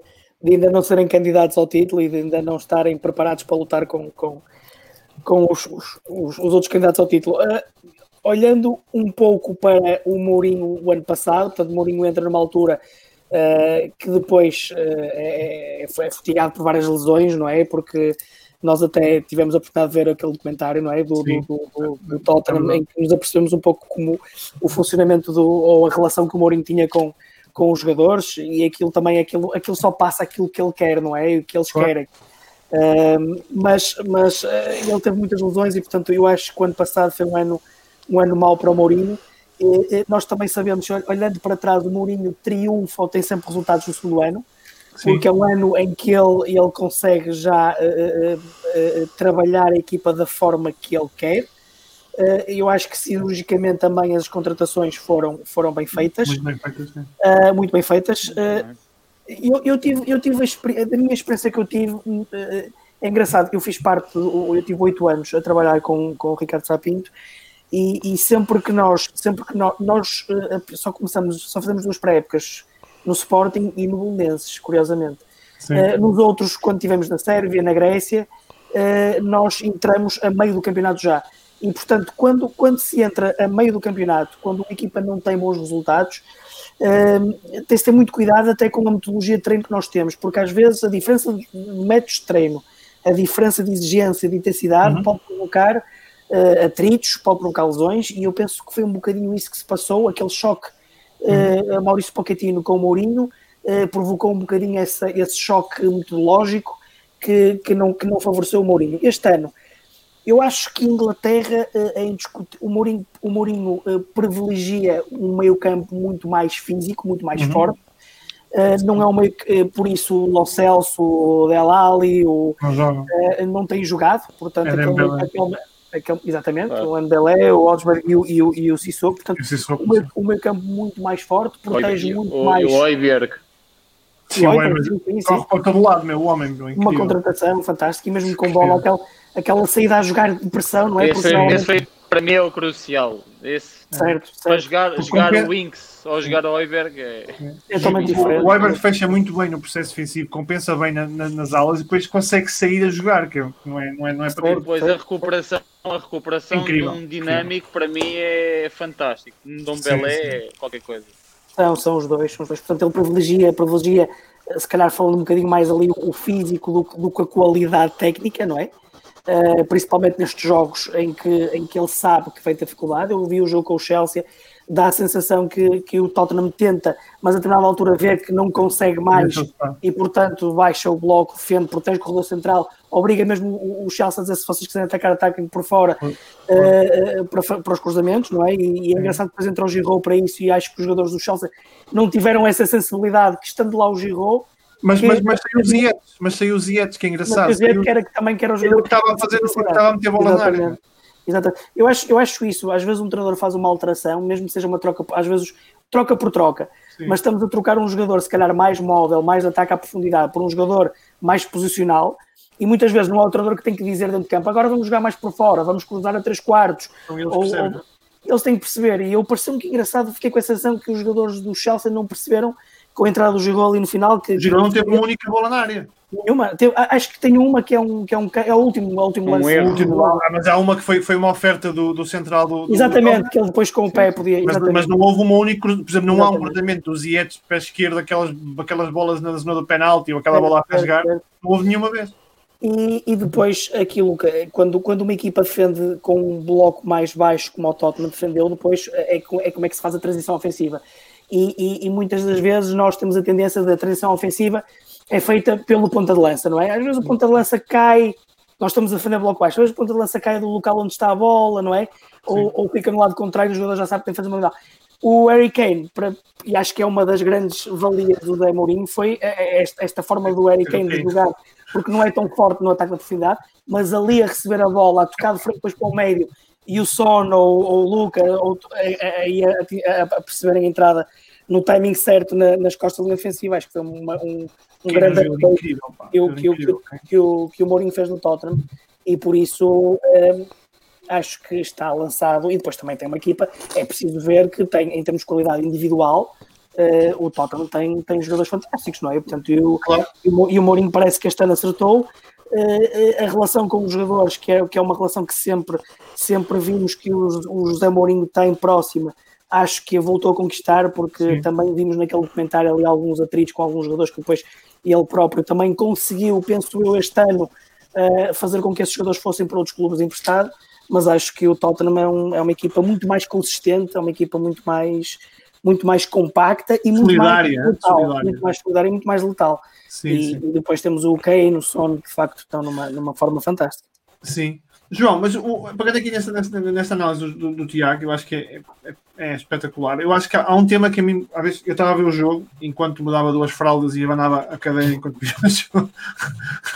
Este gajo, quando tem um puto de 8 semanas, pá, eu estava a ver, e é uma coisa que eu... E obviamente que isto é difícil avaliar, porque o Chelsea também fez pressão e tirou muito jogo do Tottenham, mas muitas vezes o que me parece é que o Tottenham depende muito do Kane para baixar, pegar no jogo e depois virar, e ele tem muito pouca possibilidade de jogar atrás e depois usar o espaço no Son. É muitas vezes o Kane que tem que receber, virar e jogar no Son. e que por vezes, se for bem fechado, eu acho que o Chelsea fechou relativamente bem. Depois, no meio da primeira parte, para a frente, fechou muito bem o Kane. O Dembélé, o Sissoko, o Højbjerg consegue mais ou menos, mas mais neutralizado. Nenhum deles consegue dar esta capacidade de passe quando o Kane baixa. E eu acho que isso depois cria... Nem sempre exploras bem a movimentação do Son. Parece que esta análise é idiota, não faz sentido. Completamente idiota. Obrigado. Qual João?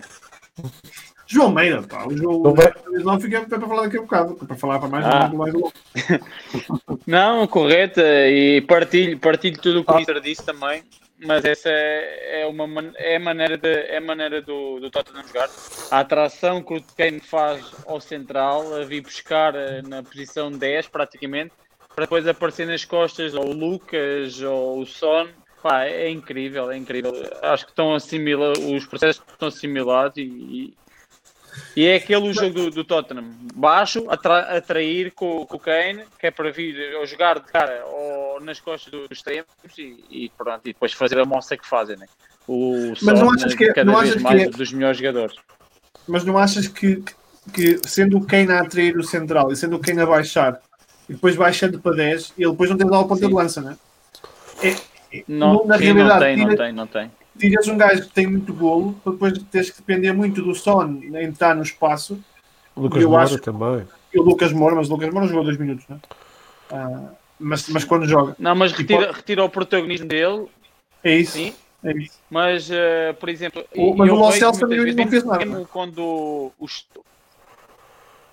Sim, mesmo quando os laterais têm a bola para a envolvência, para o cruzamento, o Kane sai muito da área, sim, para atrair o extremo para o extremo contrário e conseguir fazer o movimento. E isso vê-se que é perfeitamente que é trabalho. Não é porque ele gosta de sair.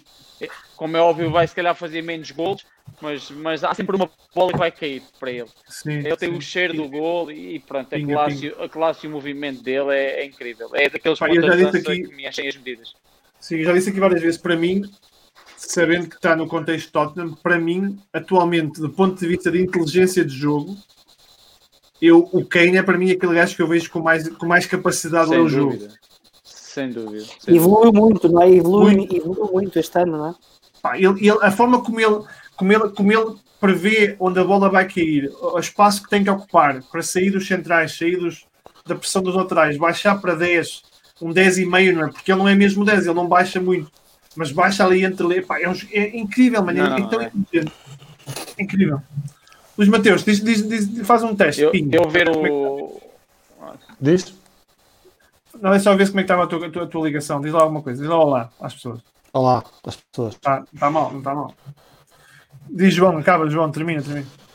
Não. Era para dizer que em 2018, a ver o Campeonato do Mundo, ver Vardy, Kane, tudo e mais alguma coisa, eu dizia, pá, Kane sempre, como o que ele fazia, é o primeiro defesa, é o primeiro construtor, é incrível, mas sim, não é questão de ser muito apto fisicamente, é tudo uma questão de liderança também e de inteligência que ele tem no jogo, sabe?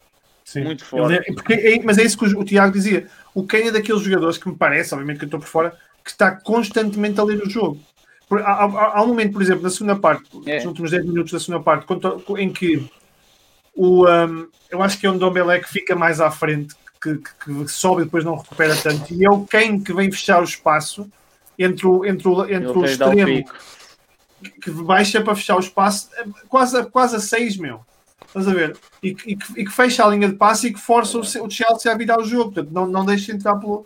É muito bom. Essa sensibilidade, não é? Que é treinada, não é? Que é treinada, essa sensibilidade e leitura do jogo, e depois é aquilo que nós falávamos do compromisso que existe, não é? Que também com o Mourinho nota-se cada vez mais esse compromisso de, ok, é preciso baixar o bloco, vamos baixar o bloco, porque acreditamos na ideia do treinador, acreditamos pelo passado que ele tem, não é? E por sabendo que o que ele está a fazer os vai conduzir à vitória, isso é importante, não é? Não é que o Mourinho precisasse disso, mas quando um treinador está num clube e as coisas não correm bem, nós, não é? Os jogadores começam a desconfiar um bocadinho, será que o Mister tem razão, será que isto estamos a ir pelo caminho certo? Mas o Mourinho já conseguiu e já o provou nesta própria equipa que se for para jogar baixo é para jogar baixo, se for para pressionar alto é para pressionar alto, se for para bloco médio é para bloco médio, portanto eles respeitam aquilo com um compromisso e com uma solidariedade enorme. Não? João Stanislau, parece-te que este Tottenham corre pelo menos o risco de estar demasiado dependente do Kane, mesmo que haja um grande Son, ainda não há Bale. É esse o grande risco deste Tottenham, é que sem Kane, Vinícius não é a mesma coisa, não é? Sem Bale, sim. Sem Bale em forma, diria... Mas mesmo o Bale não faz o mesmo que o Kane, não é? O Bale é muito mais vertical. Sim, é? mas diria que é também uma referência no puxar a equipa para a frente e também acredito que no balneário também tenha essa importância e essa relevância que também são sempre importantes no jogo. Acho que o Harry Kane é sem dúvida fantástico. Vocês referiram aqui, salvo erro, foi o Tiago com meio campo, era muito determinante para o jogo do Tottenham. Agora, calma, nós falámos aqui do jogo com o City e agora este jogo com o Chelsea, quer dizer, parece que o Tottenham joga muito à bola. Não é bem... Deixa-me explicar às pessoas, porque o João não estava cá, nem o Tiago. O João Stanislau está com a azia, porque ele gostou do jogo do Manchester City, que não ganhou o jogo, e para ele o City devia ter ganho, e ele agora vai extravasar toda a azia que ele tem. Não é isso. Eu gosto muito, assim, acima de tudo, sou português, e defendo muito quer os jogadores, quer os treinadores portugueses. Portanto, se o Tottenham, com José Mourinho, estiver sempre a ganhar, fantástico. Mais do que isso.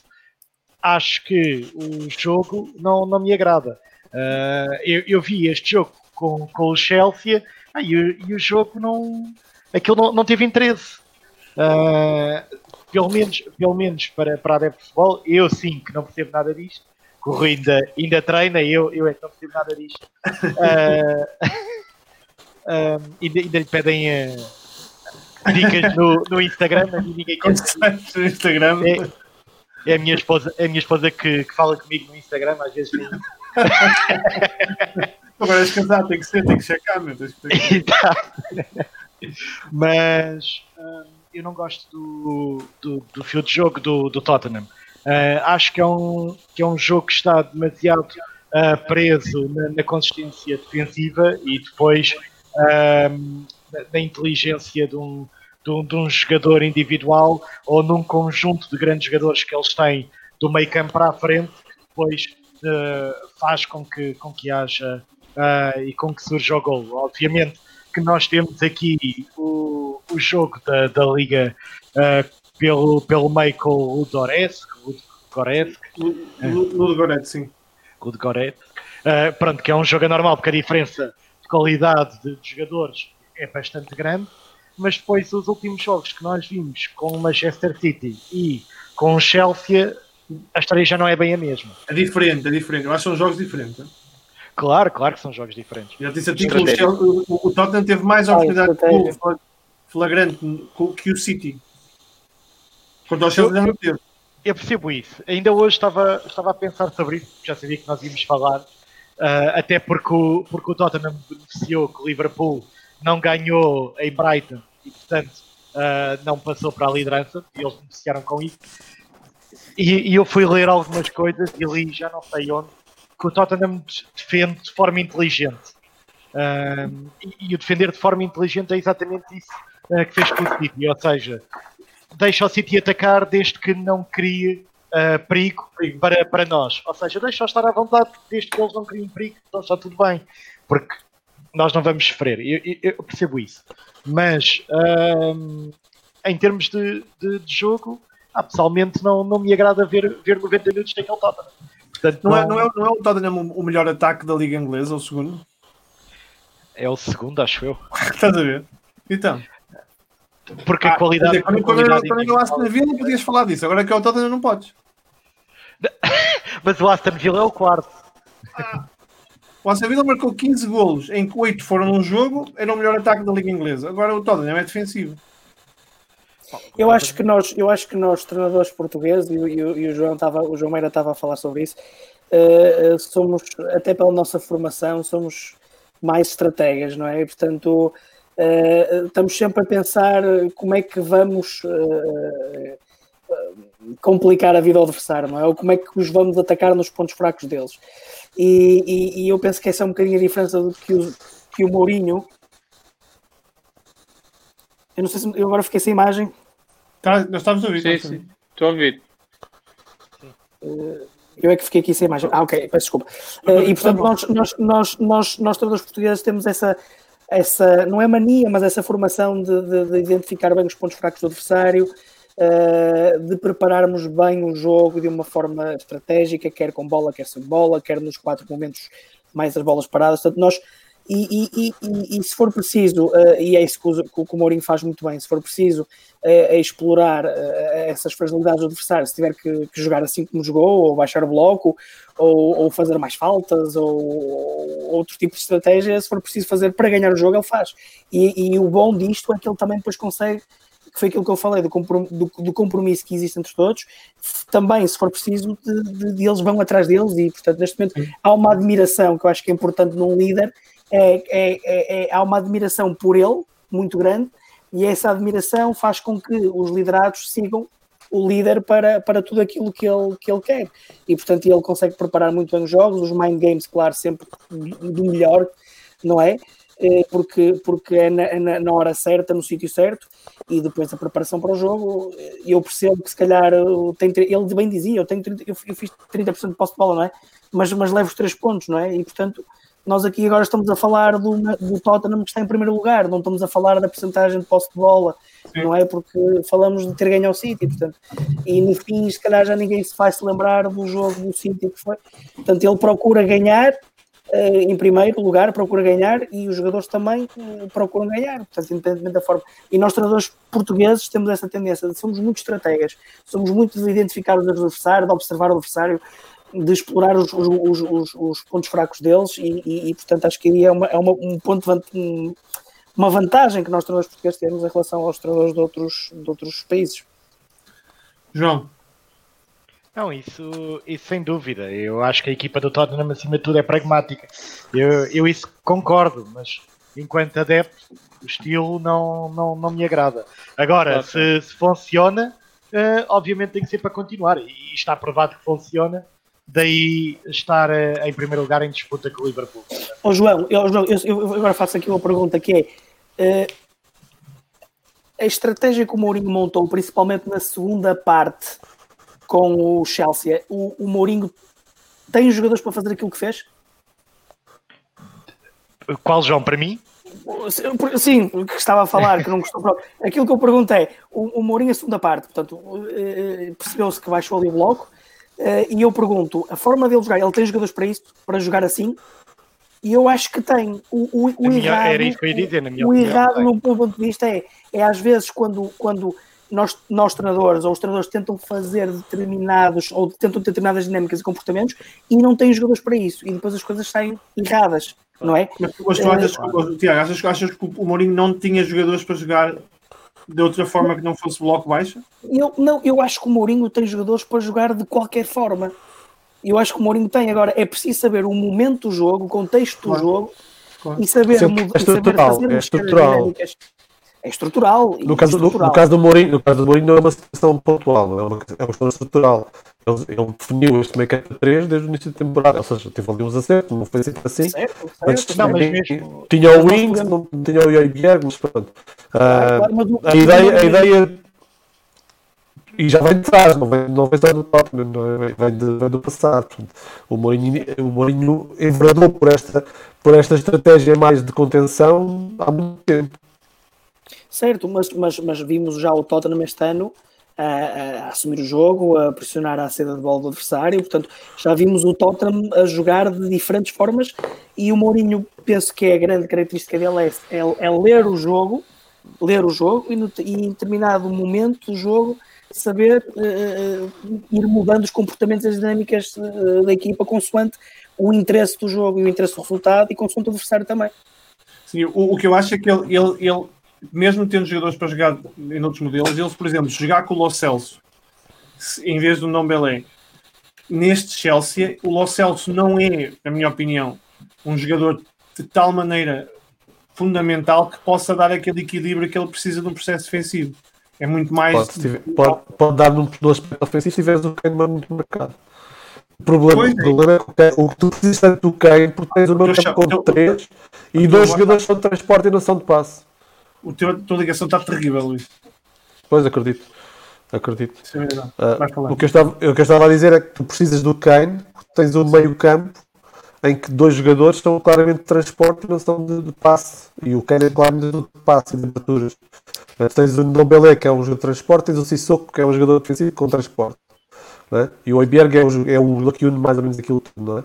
Sim. Mas depois tu precisas que o Kane baixe, depois precisas ter returas e ter transições, porque é o Kane que te ajuda. Em processo ofensivo, se tiveres o Kane marcado, não é? Se alguém cobrar o Kane e achar do vazio que ele abre nas costas, tiveres os laterais a compensar, tu tens mais um jogador para ter essas futuras. Isso fala o Celso. Eu gosto do Celso, mas eu tenho dúvidas que este Chelsea tenha o equilíbrio. Primeiro, eu acho que falta ao Chelsea neste momento um jogador. Eu não acho que o Ndombele seja isso, pelo menos não é... Ao Tottenham, falta um jogador que dê aquela capacidade de transição. Aquele jogador mais de posse em transição, aquele jogador mais oito. Mais quem? Isto não é o Delali. Caiu-lhe já. Já não está nesse estatuto. Não, eu acho que não tem. Eu acho que o Chelsea não tem. O Chelsea não tem. É um Lampard, não? O Lampard, sim, é um bocado nesse estilo, percebes? Eu acho que falta isso. Eu acho é que... Sim, é verdade, claro. Eu acho que o ano passado há um Tottenham antes do Kane e há um Tottenham depois do Kane, com a lesão dele, não é? Claro. E se calhar o José Mourinho, de uma forma inteligente, com esta nova dinâmica do jogo do Kane, se por infelicidade o Kane 2 para amanhã tem uma lesão ou está afastado dos galvados há algum tempo, se calhar o jogador que o irá substituir poderá entender esta dinâmica que o Kane fazia e poderá entrar dentro desta forma de jogar do Mourinho sem interferir muito com a dinâmica que ele quer, porque o ano passado não tendo o Kane, nós vimos vários jogadores que passaram por ali e não substituíram o Kane. Portanto, se calhar o Mourinho também, de uma forma inteligente, diz assim: eu gosto do Kane, que é um jogador muito mais de apoio neste momento. Se calhar 2 para amanhã, infelizmente não tenho o Kane, mas se calhar o Son é capaz de fazer isto, ou o Lucas Moura é capaz de fazer isso, e se calhar também... Provavelmente isso pode fazer, não é? Atenção, eu acho que isso pode fazer. Exatamente. Portanto, só ele saberá, mas nós estamos aqui a fazer uma leitura do que vemos, não é? Eu estou a gastar tempo, que é para vos mandar embora daqui a um minuto. Eu ia pedir uma... Eu ia dizer, olha, hoje não me apetece... Não sei o que vocês queiram, hoje não me apetece falar futebol português. Pá, nem do Porto com o City? Não vi o jogo, não apetece. Falamos para a semana. Hoje não apetece falar futebol português.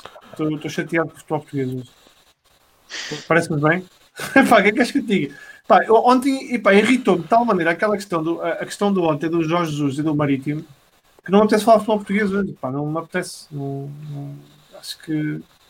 uma coisa que não tem muita vontade. Então, se calhar, mandávamos embora. O que é que vos parece? Mas, Mateus, esqueci de alguma coisa na agenda. Tu é que percebes isto? Esqueceste de falar português. Quem? Esqueceste do futebol português? Não, hoje não me apetece. Então, pronto, tu é que mandas. Manda-nos embora. João Meira, tu que estás cá permanente...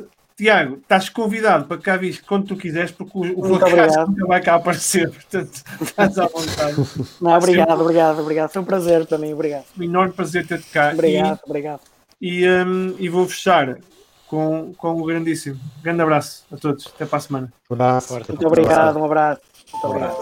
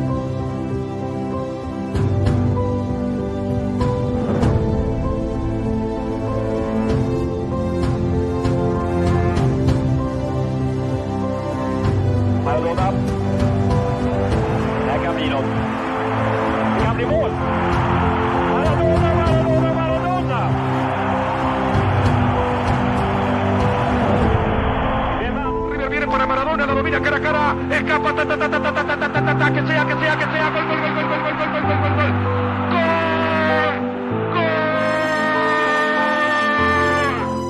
Maradona, Maradona traži priliku za šut, majstarski potez Diego Maradona i Pano. Eto zato Maradona košta 10 miliona.